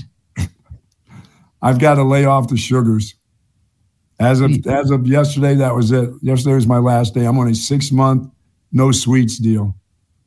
What? My A1A. I got some other things that, are, that have risen a little bit. Plus, I got to get maybe a hyperparathyroid that they didn't get the first time out. Oh, calcium's too high. I mean, I was in a in a machine the other day for two and a half hours, and then I've got to go do some contrast dyeing into my veins today, and then I'll have a specialist look at it, and there's a possibility I'll have surgery, hopefully within a month, and get back to normal. But hmm. this overbuild, no, of sh- cal- overbuild of calcium is making some other things go not good. No sugar for six months? me eating Snicker bars and every once in a while oh. sneaking some sugary drinks and grapes and all kinds of crap, just bread in general. Got to kind of, I got to stop. That has to be, that's, that's a, that's a must. And so I don't want to be on Jardiance. I don't want to be, I don't want to do the commercial. I don't want to do that. I don't want to be that guy. We need brother- you. Brother, that's the mailman. I don't want, I don't want that role. No, Oh yeah, we need that. We need you there with her. no, I do not. No. You know they've got a new Jardiance lady now. They've gone away from the big blueberry. What happened? What happened? I don't know. Like I saw a new Jardiance commercial a week or two ago, and it's not. Let me see if I can pull up a picture of the new one. Come on. Meanwhile, just in case uh, New York Sal is watching, I'll I'll, I'll keep this picture up because I know he's obsessed with her. He's not the only one. I think Wags likes her too. Yeah, they got a new. I like because I think she's very talented. Is that what you call what she does? Yes. And those dance moves are. It's hard to Oh, even they're call them awesome dance when she's moves. in the. Once she puts on the yellow dress, it's on. Oh, you want to see the Chiquita banana look? Oh, that one right there, that's money. Here's the. uh Or Yeah, you want to make her your Valentine's? Think about it. uh, I've thought about it, and the answer is no. I'm still thinking about it, and my answer is still no. no. No. What about you? You're gonna you're gonna leave your Valentine for that? One, one shot. That's your hall pass, huh? Here's the new Jardiance lady. See, okay, so they got a new Jardiance lady. Maybe they need a new uh, black mailman to to deliver mail randomly outside by The a new Jardiance lady. That's the new Jardiance lady. So you could be that guy in the corner. Just With my hand over there. That goof. what is that? What is he? What are they? What are both of them doing? Oh, they're falling asleep on their palms. Ah, they're like, yeah, we missed the old Jardiance lady. Does this she- one, Does she sing? uh, yeah, it's the same song. Sounds the exact same. It's crazy that they found two people with the exact same voice. Do they dance? I mean, does she dance too? It's it's worse. Because you know, you got to be able to dance. You know. Yeah, but the, the dancing is worse with the new one than the old one. I mean, it, the, the old commercial dance wasn't great, but this one is a step I back know from Sal that. is very disappointed. Hmm, yeah, no, that's uh, you might have a funeral. Uh, I- Wow. I, I got to send him a thoughts and prayers text after this. Yeah, Yeah, I so got one, one more test today. you're you're not you're not actually taking Jardiance, are you? No, I don't want to start having to. I Yeah. don't want to be losing a thumb or a toe or any of that stuff. So I better get I better get my PSA and some of the other stuff down. I don't know all these letters anyway. PSA, SAT, you know. That's a test. Yeah, I mean, I'm, I don't, I don't. What is up with that thing? Can't I just live? Can I just have? Can't I just have my cheese and some ice cream, you know, four times a week? What the hell's wrong with that? Can I just watch LIV Golf? No. Did I hear you say that? No, Can I just support LIV? no. You can't just support LIV, but can I just have? Can I just have my ice cream? Hey, you have my you have my permission to do whatever you want, but I I am not a doctor, so you should probably listen to the doctor and not to me. Like it, Yeah, it's gonna be tough. It's gonna be those- tough if a doctor ever tells me that stuff. Wow. Like you can't eat this, you can't drink that, you can't do this. It's like I mean, there's sugar in everything. I mean, I like a nice croissant. I can't even have a damn croissant. Can you even And have an Olipop? They barely have any sugar in there. I but can got- have that. okay. I can have I can have the Olipop, but you know, every once in a while, my wife will find a real Coca Cola can in my car. Hmm, can't do that. Coke has the real stuff in it. Whatever they they still putting cocaine in there. Battery acid, I think. Yeah, whatever they put in there, there's something in there that's addictive. Hmm, But my doc, Doc Trey says that's straight sugar going right into your veins. it is. That's direct deposit. He said, really, really. You got to drink the Olipop instead because it tastes like Coke, but You drink like it all the time. it doesn't have like the 40 grams of sugar or whatever you get in an actual Coke. It's because What about? I mean, I don't, I don't understand. I can't. What about my Raisin Bran that has the little teeny little piece of the sugar on the raisins? I mean, I, that stuff, all that stuff has to go. Can you eat a fillet of fish for Lent? Yeah, I can. Well, no, I, without the bread. Because there's sugar in bread. Yes, bread has sugar in it. I feel like everything has sugar in it. Yeah, I mean, cut me a break, y'all. What are I you gonna eat? Meat? And peanut. Do I take a dip a spoonful of peanut butter and just eat it? That's going to be my meals. There's no sugar in that. No, Mm, it's just fat. you can just get pure peanut butter. You can go to Whole Foods or whatever, Costco and get big globs of that. And I'll just sit around, sit on the porch and put a spoon and me and the dog can just eat the peanut butter. Is that what they told you to eat? Oh, you and the dog? Ew. Where, where are you putting that peanut butter? on the spoon, dude. Are you sure? Yes. Ah. wrong with you? What is wrong? I don't know. You saw you brought up the dog. I was like, I thought we were just talking about you eating peanut butter. Now you're talking about a dog licking it off of something. No, dude. Gross. I'm looking. I'm not looking forward to this. This is gonna. This is.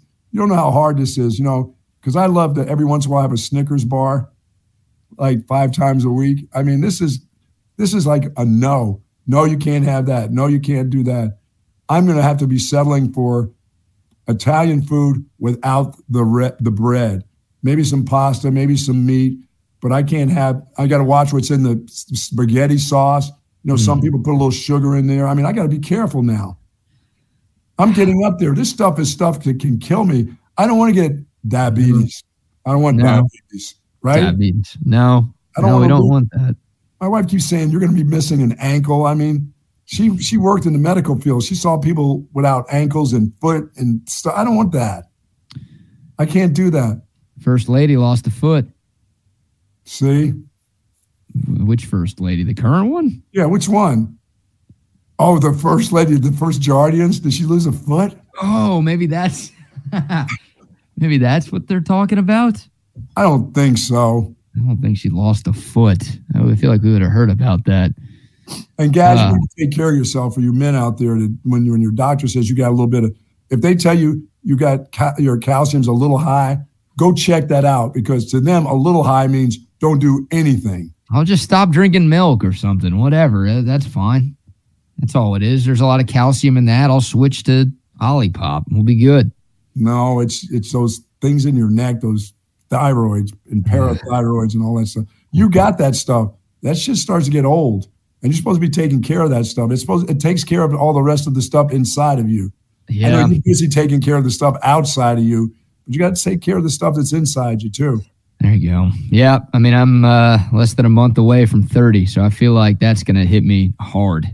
No, 40 will, 40 will hit you hard. 30, you'll be just fine. You got another 10 years to have some real fun. Very good. All right. I'll keep doing that then. When you uh, hit 40, that's when they start digging. That's when they start doing things with rubber gloves and stuff. And oh, jelly finger? yeah, that's when they start having fun with you. Doesn't sound like fun to me. It's not. It's fun to them, though. What are they?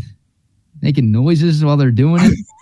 Oh, But they need to. Okay, I'm gonna get mine. into on the other side of the room, like running to where you're bent over. Ew. oh, they're getting a running start. Yes. They're doing a 40 yard dash, and then oh at the end, no, no. I'm gonna. Mine's gonna be like LIV Golf. I'm gonna have some music playing in the background. yeah, some Tony Bennett probably. I left my heart in San Francisco. Oh man, see, I'm not. I don't. This is this has not been fun for me. I've, you know, uh-huh. I've had these weird surgeries, back surgery, shoulder surgery. You know, I had a stroke at 29 years old, so I've been through. I've been through a lot of weird stuff. But I had 11 at one time. I had 11 spinal taps after I had a stroke. 11, where they take a needle and put it in your spine. That is Oh. not fun. I went through No. that for two weeks in a hospital.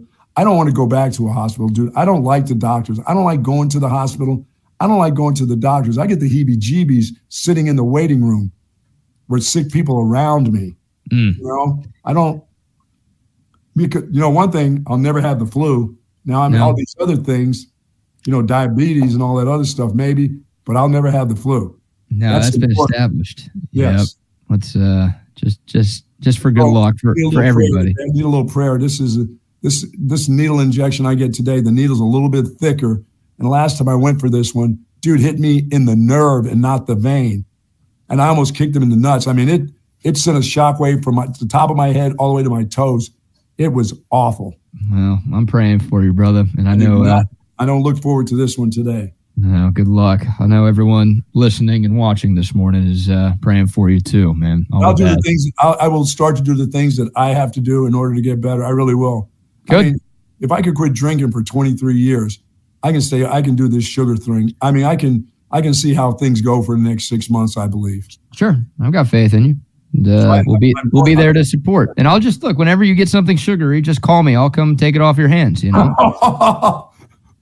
That Be a doesn't good mean I friend. can't go- Doesn't mean I can't go to Taco Bell because there's nothing sugary there. no, but they do put crack in that food. I think so. I'm not sure if your doctor advised against doing drugs, but uh, be careful there. I'll never excited? have the flu. I'll never have the flu. Just want to make sure that's out there for the people. Yeah, I ain't no sissy. So You you ain't no sissy. Oh man. All right. Before we uh, get back into some sports, we also talk a little Grammys. Did you watch the Grammys last night? I did not, man. I haven't seen that thing in years. I don't. Oh. I don't. Once they start going political and start getting ridiculous, which they've done from the beginning of time, it's not like it just started ten years ago or five years ago. People start are acting like, oh, it's got too political. Dude, that thing has been from the get go. It's always been like that. So that's that's like an excuse if you just don't want to watch it. Yeah. You know, I mean, I just I just didn't have no. I I'll, see, uh, I'll see enough of Taylor Swift when she perform, performs next week. you're still on that, huh? Yes. Not happening. Um, she won album of the year last night for an album that was released in 2022, and it's currently 2024. Weird. And then she's getting to put out a brand new one now. Yep, she announced that last night. Great. And I like, I'm not a Taylor Swift hater, but this will make it sound like I'm a Taylor Swift hater. Her act, whenever she wins an award, like me, I, I won the Grammy. I Me, did, see, I did see that part where she never got up right away. no way. I never, I didn't think I had a chance. Like you're the biggest pop star in the world, and you've won more of these than like anybody in the last ten years. Like, quit the act. You know you're gonna win. Anytime you're nominated, you're going to win. So, but I don't watch the Grammys for the speeches or the awards. I like I, I watch for the live performances. That's Oh yeah, I like when they intertwine. Oh That's man, they, like. they they had uh, Tracy Chapman with Luke Combs. You know, Luke Combs covered "Fast Car" Yes. and like kind of brought that song back to the mainstream, and they did a duet together. It was fantastic. And then Tracy Chapman's "Fast Car," like the original, was the number one song on iTunes this morning. Like that's the power of the Grammys, and I guess just the the, power. Of, was. yeah, the original one was like almost forty years old. Yep. Uh, that was great. Stevie Wonder did a you know a duet with the late great Tony Bennett. They both sang for "Once in My Life," which was really cool to see. And Billy freaking Joel, Billy Joel, his first new song in 30 years. It was awesome. On. And then he and then he played uh, "Moving Out." I think at the end, dude, I was oh, it was awesome. It was it was good. I, I'll send you those links. You can watch those performances. It was good stuff last night. All right, we'll we'll get into that in sports and other stuff, but uh, some sponsors here first, Buck. Let me tell you about Dr. Greg Eckert, folks. Now, if you're interested in uh, tooth loss solution, you're having problems with your teeth, dental implants may be the way to go. Find out if you're a candidate for dental implants by giving Dr. Eckert a call today at 512 345 3166. Now, he also does general dentistry, extractions, teeth cleaning, um, teeth cleaning, whitening, the whole works. She's fantastic at that. But I got veneers put in my mouth seven years ago, and I can't be happier with the job that he done. I got that done in just two visits. Find out if Dr. Eckert can do that also for you. Now, he's been in business here for over 28 years.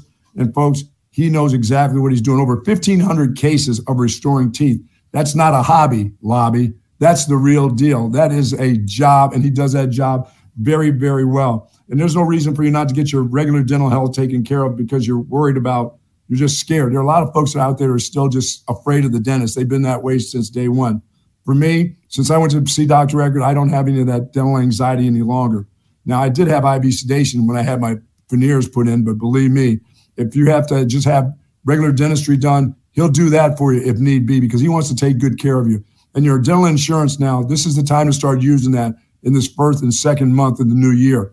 Use your dental insurance now because don't start waiting until next year. Don't start waiting until December or late November. Get it done today. And he is the guy that you want to get it done with. 512 345 3166. He's our dentist, should be your dentist also. Absolutely. You know who I saw on Friday? Who's that? Tom McKay.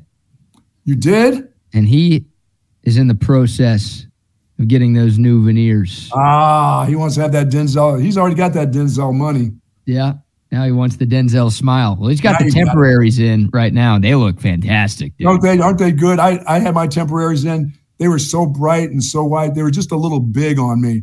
I went to on an Alaska tour when I came back from the, the the trip to Alaska. When I came back, I asked Doc, "Can I keep these?" He goes, "No, dude.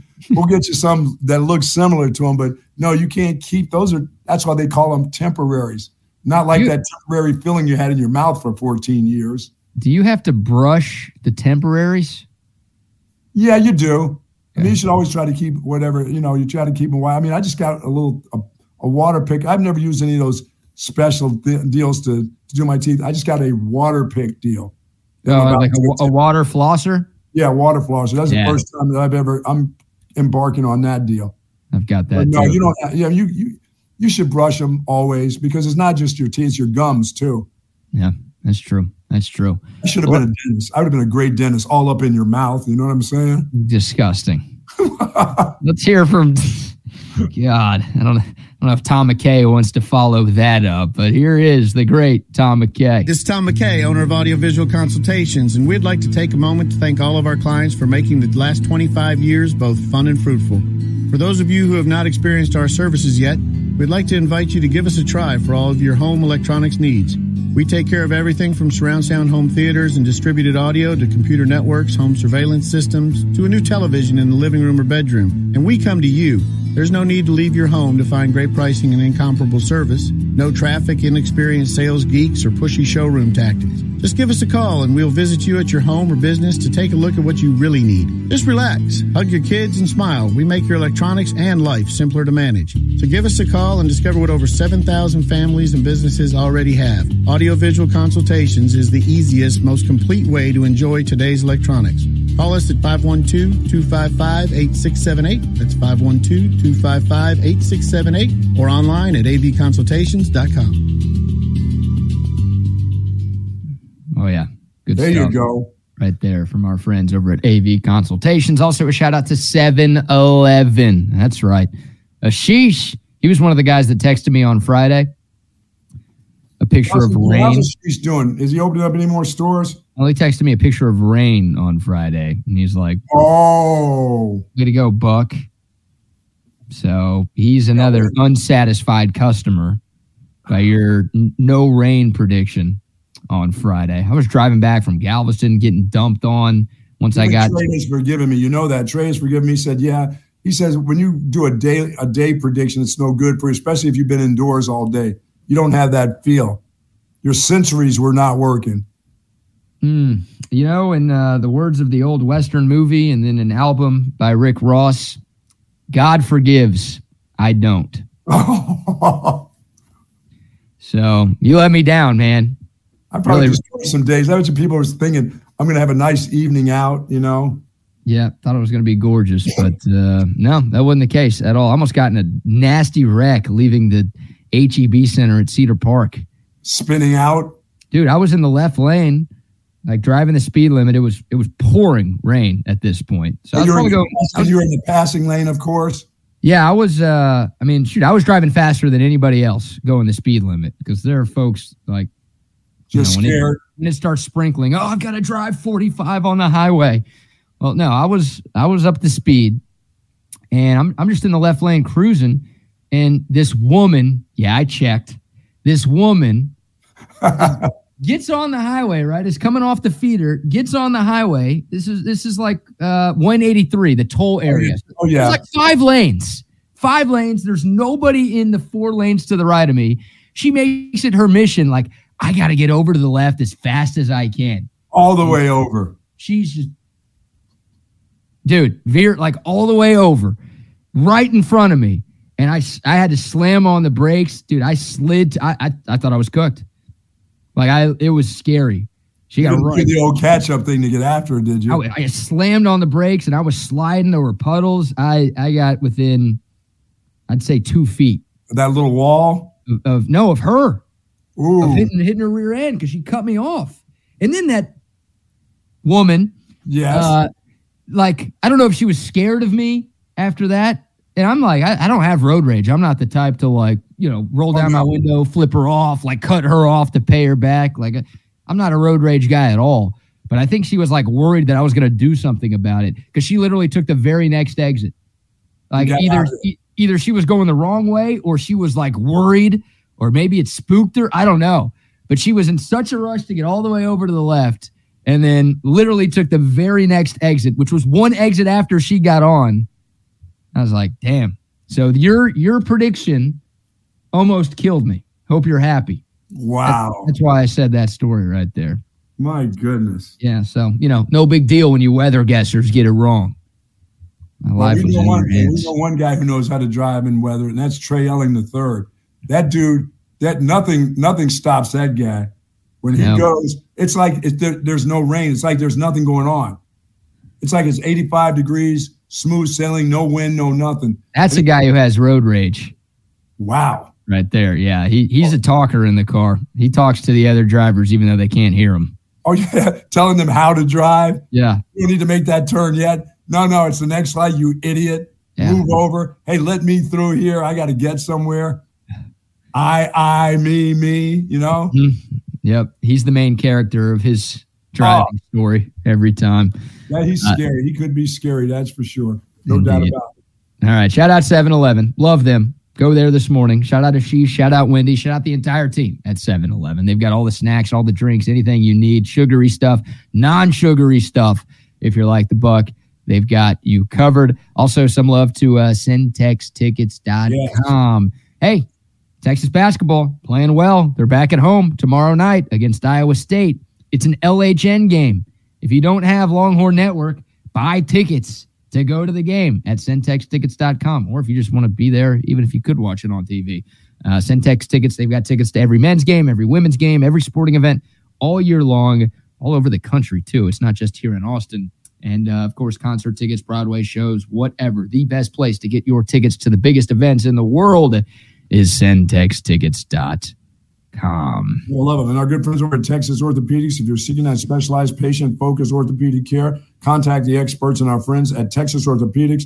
Their physicians offer comprehensive surgical and non-surgical orthopedic care for children and adults, spinal care, sports medicine, joint replacement, rheumatology, trauma care, and even more. While there, do say hello to Christopher, Danny, Dr. Danny, and Dr. Stockton. They are dedicated orthopedic surgeons, and their goal is to get you back into good health and give you that great quality of life that you deserve. TX Ortho is the way to get in touch with them. They're the largest independent orthopedic practice in the state of Texas. Love Texas Orthopedics Group. Love those folks. Yes, indeed. All right. How about uh, some Texas football conversation here this morning? Our man Chip Brown, who of course you can hear from one to three every day on Texas Sports Unfiltered as a part of Chip and Zay, uh, wrote a piece over at horns247.com providing some uh, winter workout updates. Nice. Texas Longhorns, of course, winter workouts continue on the 40 acres. Spring football just a couple of weeks away. By the way, National Signing Day 2 is this Wednesday. Uh, Yes. I don't know if the Longhorns expect to add anybody else to their high school recruiting class. So obviously, if that changes, we'll talk more about it. Uh, Jeff and Jordan from 11 to noon on It's Only an Hour We'll have everything you need uh, when it comes to Texas recruiting, but doesn't feel like it's going to be a very eventful NSD2 for the University of Texas. Maybe something changes, and of course, if it does, we will uh, we will have you covered. But right now, it feels like winter workouts is the biggest story for Texas. Chip talks a lot about the leaders, right? Guys who have stepped up as the vocal leaders in the early part of the off-season program for Texas.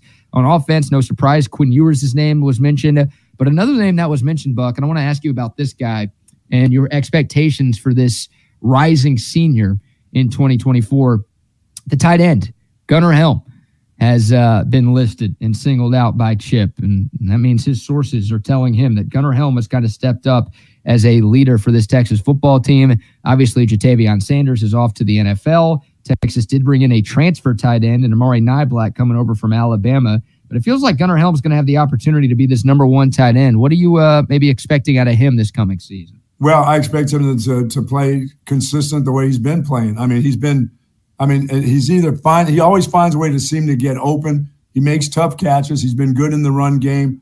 You know, he's not the most athletic guy out there, but you don't need the most athletic guy. This isn't the NFL where you need that tight end to be all that. You need him to be a really steady run blocker in your run game, but you need you need him to make the catches that he's supposed to catch, and that's exactly what he does. And he understands the offense. He understands how to down block, sneak out the back door, and and and make it so nobody sees him do that. He does those things very well, and that's that's important to have a guy who's like that. He's a great actor. He's a great actor on the field because he's got out the sneaky back door numerous times and since he's been here. And you got to be pretty good at that. You can't do things too fast. You can't rush plays. He has a feel for the game. He has a feel for what the coaching staff and what this offense is looking for out of him. Now, I'm not saying he can't go down there and make the 15 yard catch either. He does all that stuff pretty well. He's a consistent player. Yeah. The I just don't expect him to catch and, and run for touchdowns. You know, I mean, Sure. Sanders, you expected to, for him to catch and run with the ball. This dude, I expect for him to just catch it and do what he has to do with it. Yeah, he's not going to be Ja'Tavion Sanders, No. right? But Gunnar Helm, yeah, he does a lot of the little things really, really well. I think he's a solid blocking tight end. And look, the numbers aren't gaudy. You look at his stats from 2023, just 14 catches for 192 yards and two touchdowns. Like, uh, not a ton to write home about there, but obviously he was the number two tight end on this team. Now he's got a chance to be the number one tight end on I this team. expect him to stay steady the way he is. I don't expect him to take a drop off and all of a sudden him miss a bunch of balls that I'm used to seeing him catch. No, he's got to be. He'll be Yeah. better. I mean, the numbers, the number, like I, I expect him to have like at least thirty catches next year, Sure. And I, I would hope. I mean, he had two touchdowns this year. I'd hope he can at least double that up next season. Like sure. that's that's going to be a position battle that I think is worth keeping an eye on through the spring and into fall camp as well. Like, who is this team's number one tight end? I mean, people were stoked when Amari Niblack announced that he was transferring in. He had better numbers as a receiver last year. Now, They weren't amazing numbers, but he had 20 catches to Gunnar Helms 14. Niblack had four touchdowns to Gunnar Helms two. So you look at just the receiving numbers, and it's like, okay, maybe Niblack's the guy. But obviously, Gunnar Helm is the advantage of being here. Right? Oh, he he, has, knows he has advantage of they like him, they play him, and they trust in him. So I mean, there's there's Yeah. there's plenty. He's done plenty of things the right way. So he's going to have every opportunity in the world. I don't know. Uh, they're gonna they're gonna have more than one tight end. He's going to be a part of the tight end position. Period. Sure. Yeah, both of those guys are going to be contributors for for this offense. There's no doubt about it, right? I mean, even with JT Sanders, once again, Gunnar Helm still had 14 catches That's and played played a decent amount. And you know, Niblack is not as good as Sanders, so you would think uh, Helm's going to get some more reps there. Absolutely. yeah, how how they utilize those two guys is uh, is an interesting one. But I think I think Gunnar Helm realizes it. Like, hey, I've got to step up both with my play, but maybe as a leader as well. I've got to be because sometimes coaches will, you know, you, you could speak to this way better than I can, Buck. But the, the coaches, they want that leader. They want that coach on the field. They want that guy who has the some of the intangible qualities as well. And if Gunnar Helm and Amari Niblack are like even Steven when it comes to talent, if the coach trusts Gunnar Helm more. They're going to take the guy that they trust. They're going to take the guy who's been here anyway. Bingo. Yeah, the guy who they trust, the guy who's a leader, right. the guy who you know does, does all of the little things. Not to say Niblack doesn't or can't do that type of stuff, but if Gunnar Helm is going to do that extra stuff, then that gives him maybe a leg up. And I think he realizes that okay, they brought in somebody to compete with me. I better be on my p's and q's, or I'm going to be a backup again. Yeah, I mean they've got they've got some positions that are going to have to do that. I mean, you lose all those wide receivers. Who's going to step up as, as the wide receiver leader on the football team? Somebody has to in that room. It just has to be. The offensive line will have numerous leaders now. They and they lead by they lead by the way they play on the field, by the way they practice, by what they do in winter workouts. They don't have to be vocal leaders. You don't need five offensive linemen yelling and screaming at you. That that gets to be a little bit too much. They're intimidating as it is to other players at other positions. We already have your center who's here for his 15th season. So, I mean, he's a leader. The other guys are going to lead by the, you know, the big tackle is going to lead by the way he plays. He doesn't have to be in your face. He doesn't have to say anything. He's just going to lead by the way he plays. And the others will be the same. They're stature wise, they're they're big guys that they're they're they're going to lead in the way that they play the game. They don't have to yell. They don't have to say a damn word. Your center's going to be doing all the talking because he's in that role now. He's that guy who's been around. He can say whatever he wants to say. Yeah. But I yeah. think the wide receiver room, you're going to have to find new leaders there. I mean, where do they come from? You know? Right. I'm with you. Yeah, I'm glad you brought up the offensive lineman because uh, Chip mentions all five of the returning offensive sure. linemen. Now, four starters back from last year, but five guys who played uh, significant snaps on that offensive line are back for 2024. And it's a big reason why me and so many other Texas fans are confident not only in that group, but also in that team uh, and the team as a whole this coming season. Uh, defensive side of the ball, Buck. Uh, a couple of leaders that get mentioned. Man, this is a guy. I, I know we talked about him some when the announcement came down that he was coming back for another year, but Jahdae Barron is the first name that gets mentioned, and I just that's oh, such yeah, a no huge. Doubt.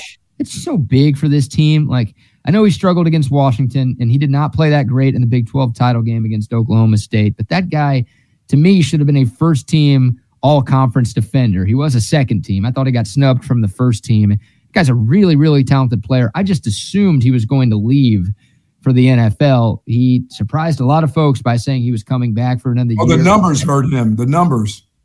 The numbers. Well, the year before, he had great numbers with interceptions mm. and stuff. He just didn't have those type of numbers this season.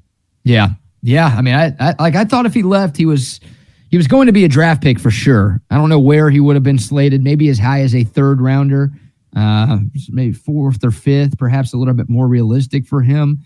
But you know, for some guys, that's enough, right? Like, man, right. my, my, goal, my goal was to play on Sundays. I've got the chance to play on Sundays. I'm going to get drafted. I'm going to leave right now. I wouldn't have blamed Jahdae Barron if he left, but he's coming back for one more year, and that's that's big time. Like that just that helps the secondary a lot. There's still other questions that I think every Longhorn fan has about that group, but I don't think Jahdae Barron should be a question that you oh, have. No. That you can put that in Sharpie that uh, Jahdae Barron is is your starting star next year, and that's a good thing.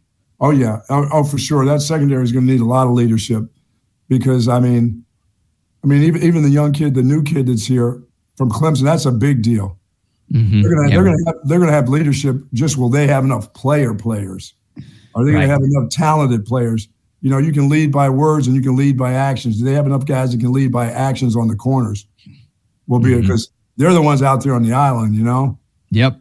Yeah. And do they have the coaches too to develop? Yes. Those guys. I think some Texas fans still wondering about that. But uh, yeah, look, Manny Muhammad, Terrence Brooks, Gavin Holmes.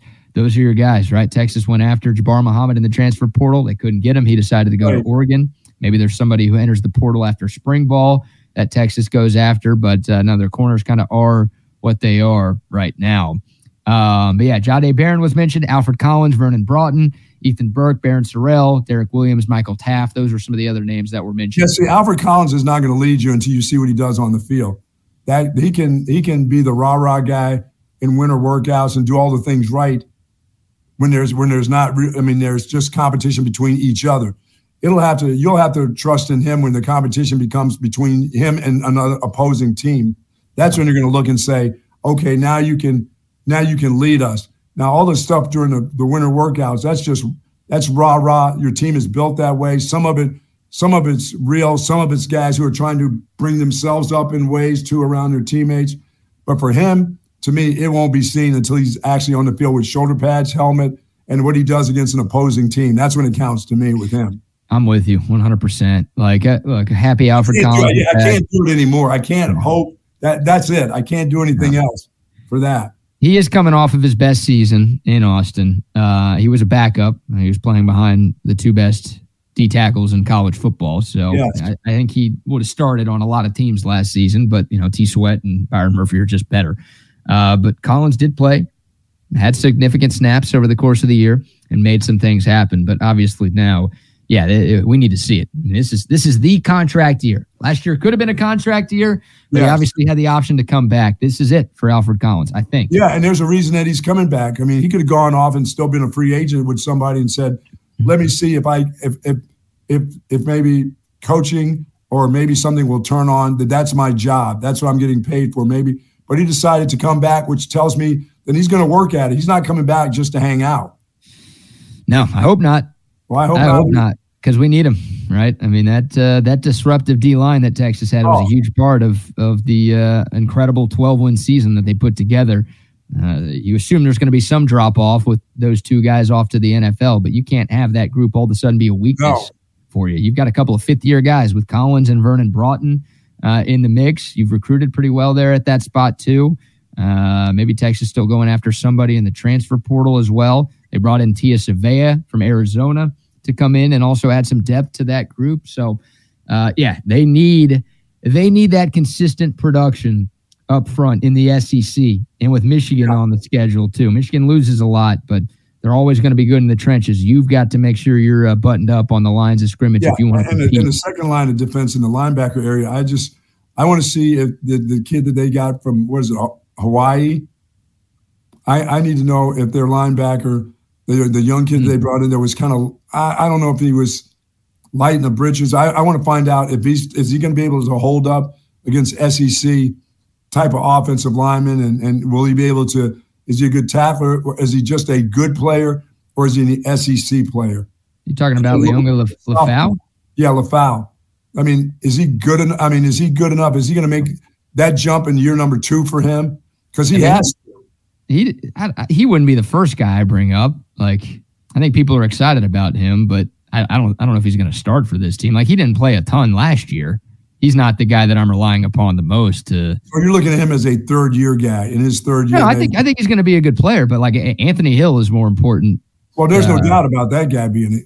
Or he David, has. like David, David Gbenda and Anthony Hill are probably your two starters there. So th- those are the linebackers that really need to play well. Like Lefau, yeah, like I, I, I like that call, and a lot of the insiders and guys who you know followed Lefau and keep up with every single practice, like yeah, they've spoken very highly of him. So expecting a year two jump from him, I don't think that's out of the question. But I don't know if he's like, I don't know if he's the guy that's going to make or break the Oh linebacker. no, no. I just know what the other guys are. I know how they're going to be. I mean, they're talented enough guys. If they're coached well enough, are going to be pretty good. But you're going to have to have another linebacker in there with those two because of the, the guys that you're missing. sure, yeah. And Jaylan Ford leaving is uh, is a big loss for Texas. And Absolutely. Uh, yeah, I mean, you obviously have to have depth there at linebacker. So Gbenda, Hill, and if Lefau can uh, can be as good as some people I, think, I know the jump. be. We all know the jump that Gbenda we thought took last year was. I mean, to have him come back, I think was fantastic. I think he, I think he needs another year. I think he deserves another year, and I think he wants to become a better player. I mean, he was a big dude. I, I don't know. I don't even know if he'll play at that heavier weight as he did last year. He's either that or he's just a big guy that you you you can't do anything about it. You know, what I mean, I got to believe he's 245, 250 almost.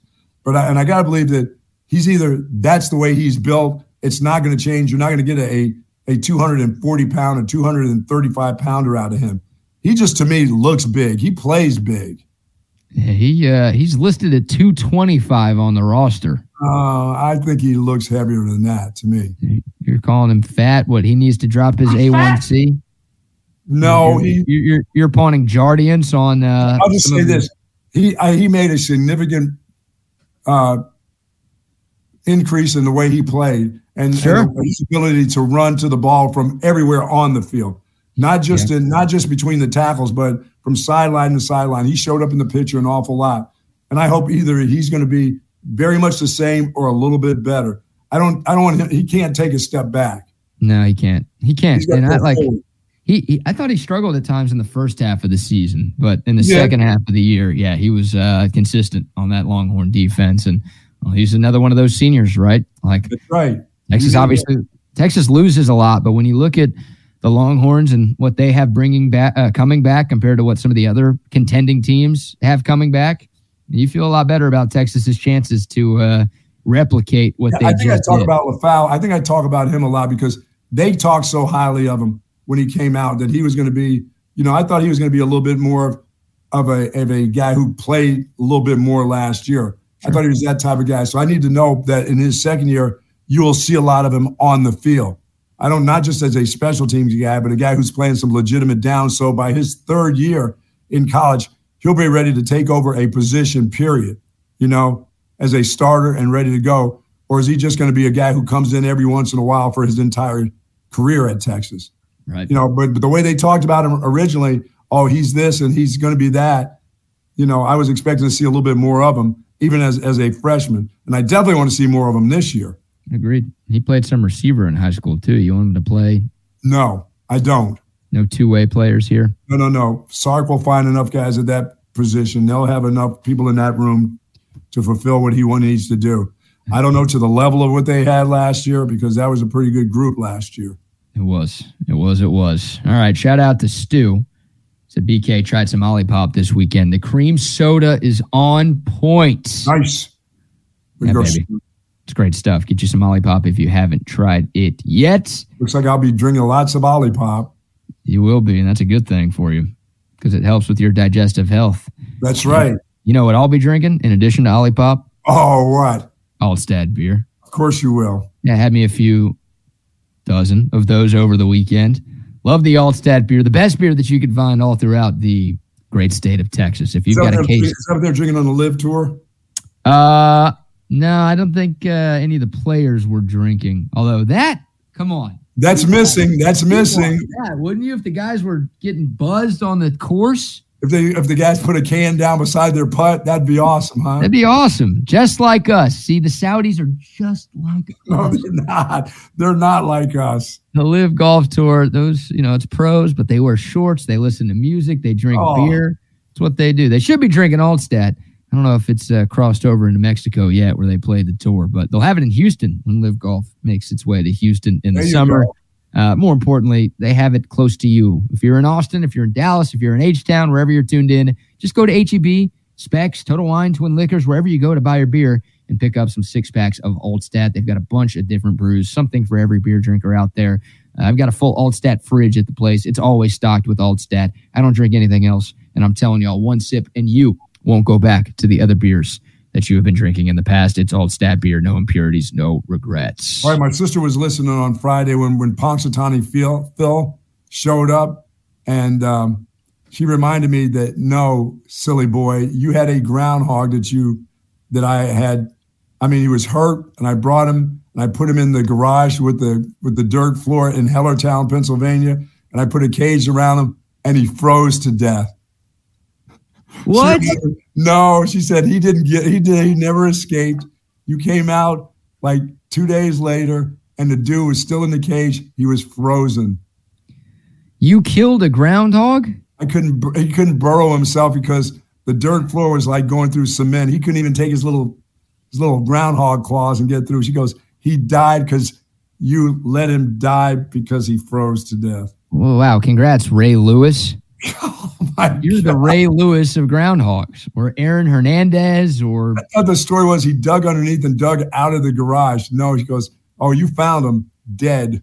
hey, OJ, quit murdering innocent Come on, things. man. All right. It's a living being that you just, you trapped him in a torture chamber with no sort of like- escape. It was sort of like my daughter, who I I gave my uh, my little iguana to. That was only about six inches long, and ended up Hmm. being like a foot and a half long.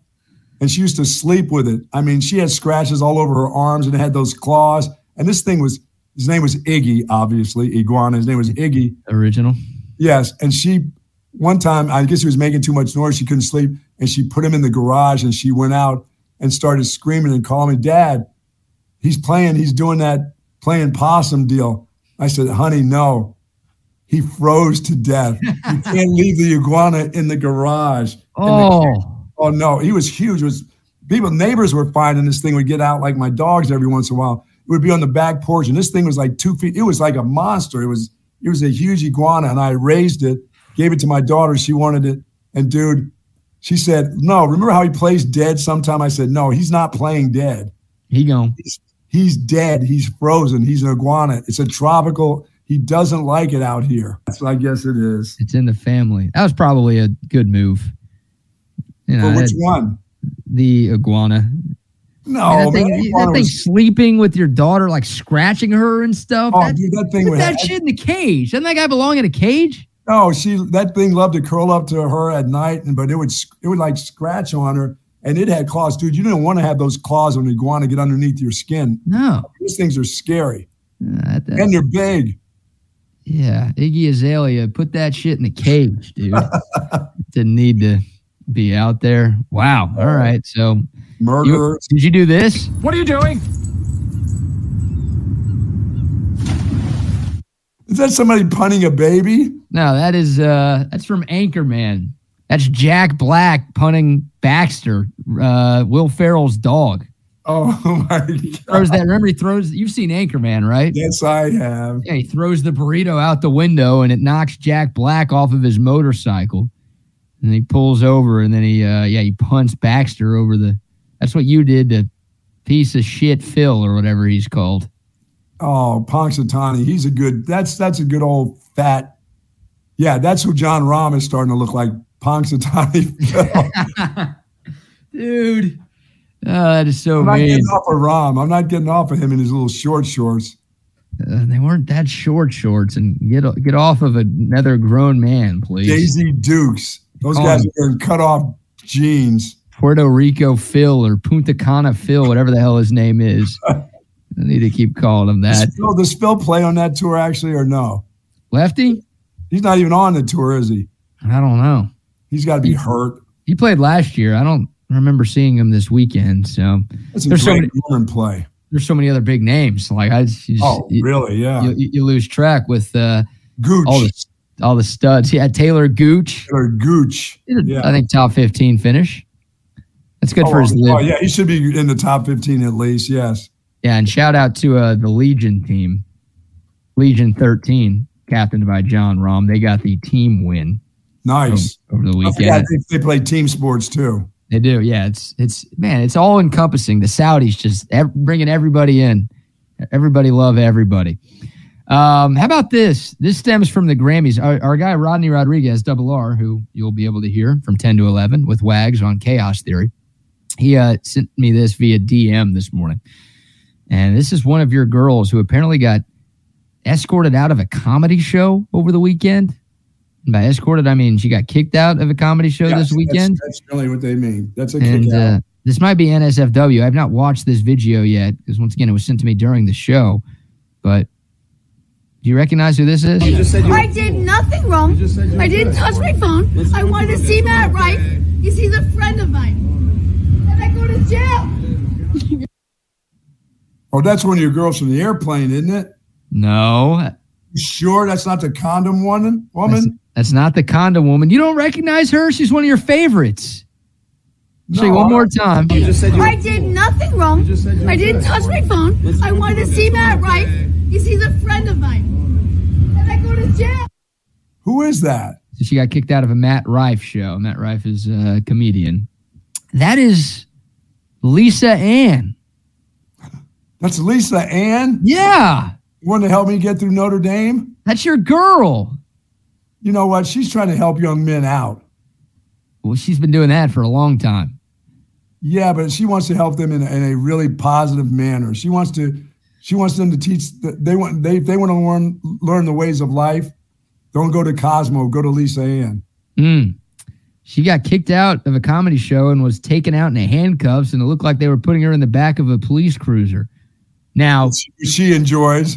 I was gonna say she knows Okay, her way out of that situation, right? Oh yeah, she got out of that. If believe me. anybody, if anybody knows what uh, is required to, you know, get away Got from that, Now It's she her. knows what it was what's required to get in cuffs and she knows what's required to get out of cuffs too. Yeah, I, I've seen it. I've seen the movies. she like- can get in cuffs and out of cuffs. She's an award-winning actress, so she knows what has to happen there. But yeah, she got arrested over the weekend, man. She said she wasn't on her phone. What do you think she was doing at that show? How do you get arrested from a comedy show? You're, I guess you're heckling. She's maybe talking too much.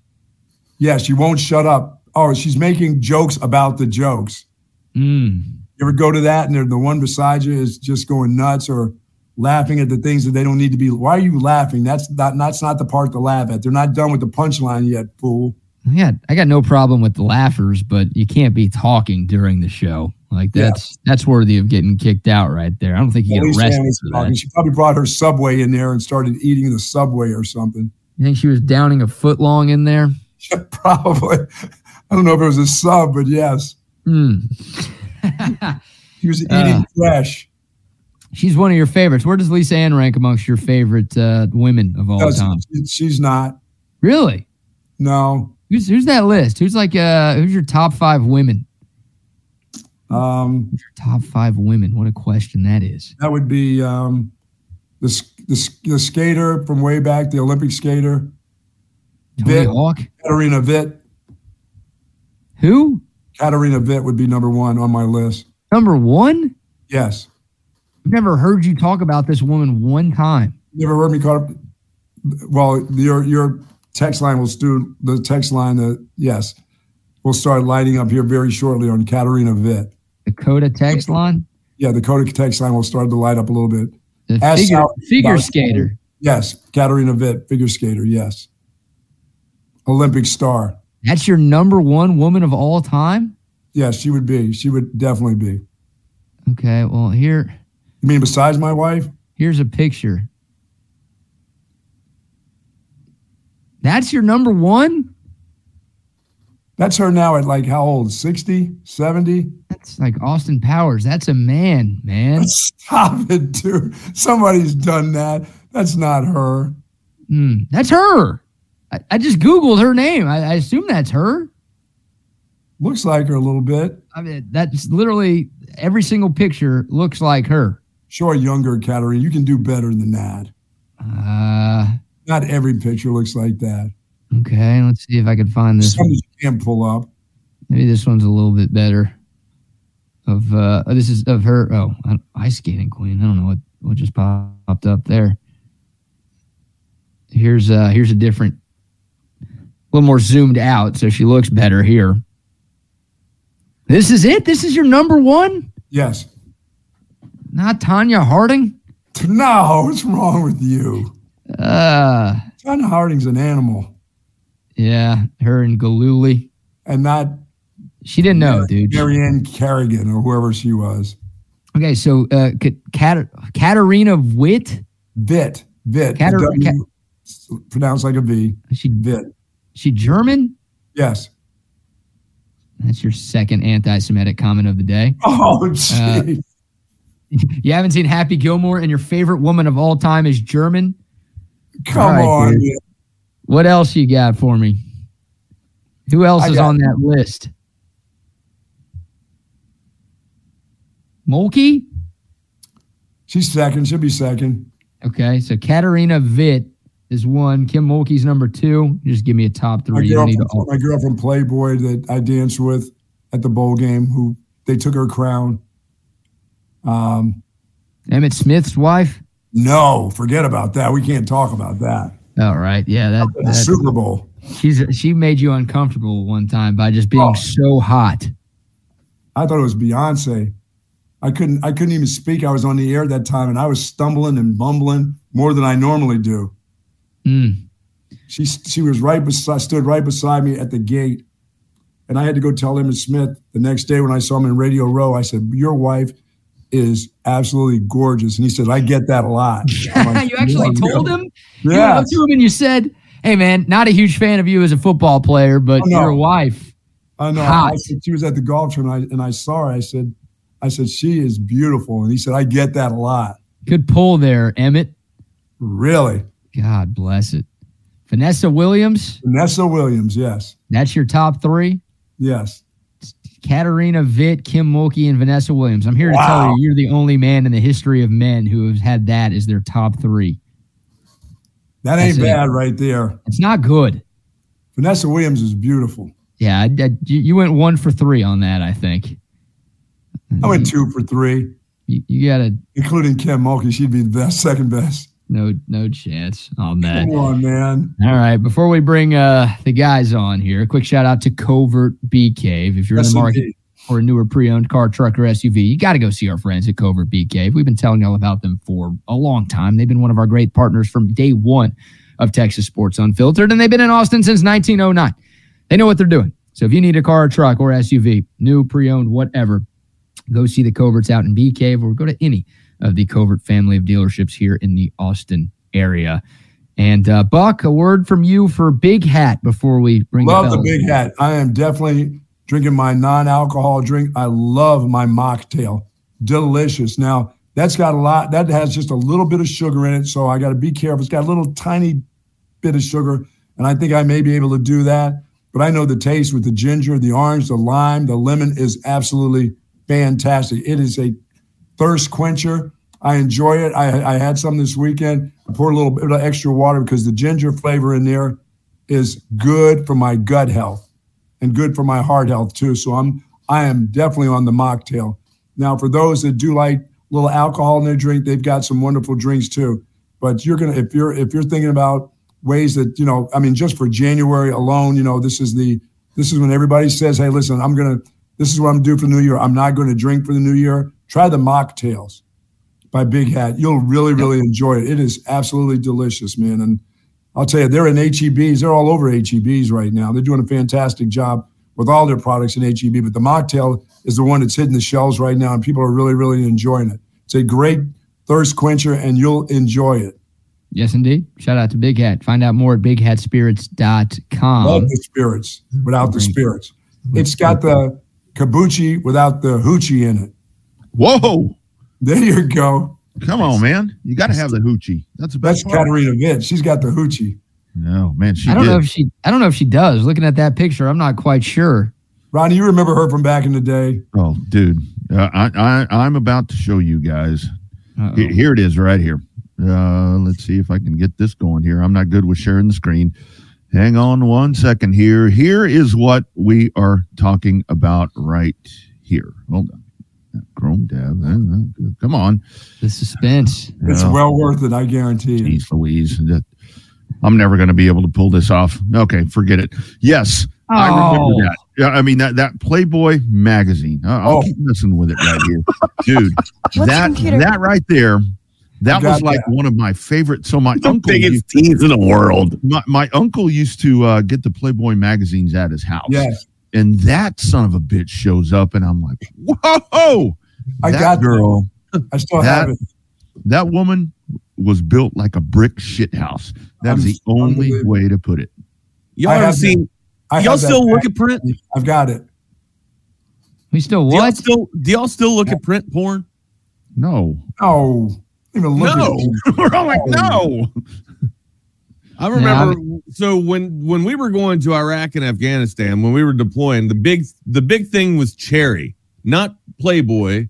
It was I I don't know if you guys have ever seen a cherry magazine or I have whatnot. That was pure smut.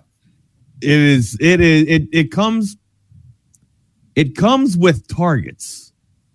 There's Katrina There it is. Witt. There you go. There it But is. Cherry magazine comes not only with a centerfold, but the centerfold also has targets on it. And you guys can imagine what what the targets are for. Yeah. yeah. I mean, But, But the- oh, whoever thought whoever had that forevision or just the foresight to to put targets on a damn on a centerfold. I mean, my God, like you're you're really talking about having a circus with yourself. Well, oh man, it's like Kick what the uh, if you guys don't, I'm serious. If you guys don't believe me, go look up pages. Cherry. Look up a Cherry. sticky Look up, pages. look No, up no, Jill look Kelly. that. Look up That's- Jill Kelly and Cherry. That is strictly straight up smut. Oh man, One hundred percent. Buck, I'm gonna get you a used cherry magazine for your next Oh. birthday. Oh, goodness. It's that's it's, awful. Oh. it's just got whiteout. It's got some. It's got a little bit of edits that it's done to it. It's just got some whiteout in there. That's all. you remember they always You you remember they always had those. You weren't reading those for the forum, I guarantee you. Remember, remember they always had those at the gas station. It was like behind the counter in the bag, you know, in, in the plastic bag, you know, kind of halfway covered up. It's like, oh yeah, we got plastic bag, the little plastic they try yeah, to a little them in. plastic bag. You could see them rip where the kids would come over and try to rip a little bit to Well, see over the top. And, and the best part for me, the best part for me, uh, Buck, you're you're the only one I'm sure on on this thing that's going to remember this was like when you go to Blockbuster or the movie shop or whatever it was, and they had that little room in the back, that little bitty closet over there, and you could go in there, and that's where you found the good movies. That's where you found the good Yeah, that- movies. I've been caught in there a few times. Yeah, yeah. Over there, video den. I remember I always used to be infatuated with Elvira. Elvira, the Yeah. mistress of the dark. Or, Yeah, I really, or I really like scary movies. Cassandra Yeah, you like Peterson. Elvira, yeah. Cassandra Peterson is that lady's name. Smoke show. Uh, boy, and those things were. Woo. BK, Yeah. you can't listen to these guys. That that'll She was, she was a great singer, man. She had a hell of a hell of Oh, a set she of was a lungs. Hell of a set of lungs. She had great lungs. Yeah, I got it. Hmm. All right, I'm going. I'm headed back to the. uh She could really project. Look at this. Yeah. I thought you guys Yes, looked- she did. Yes, she did. correct. Later. Boom.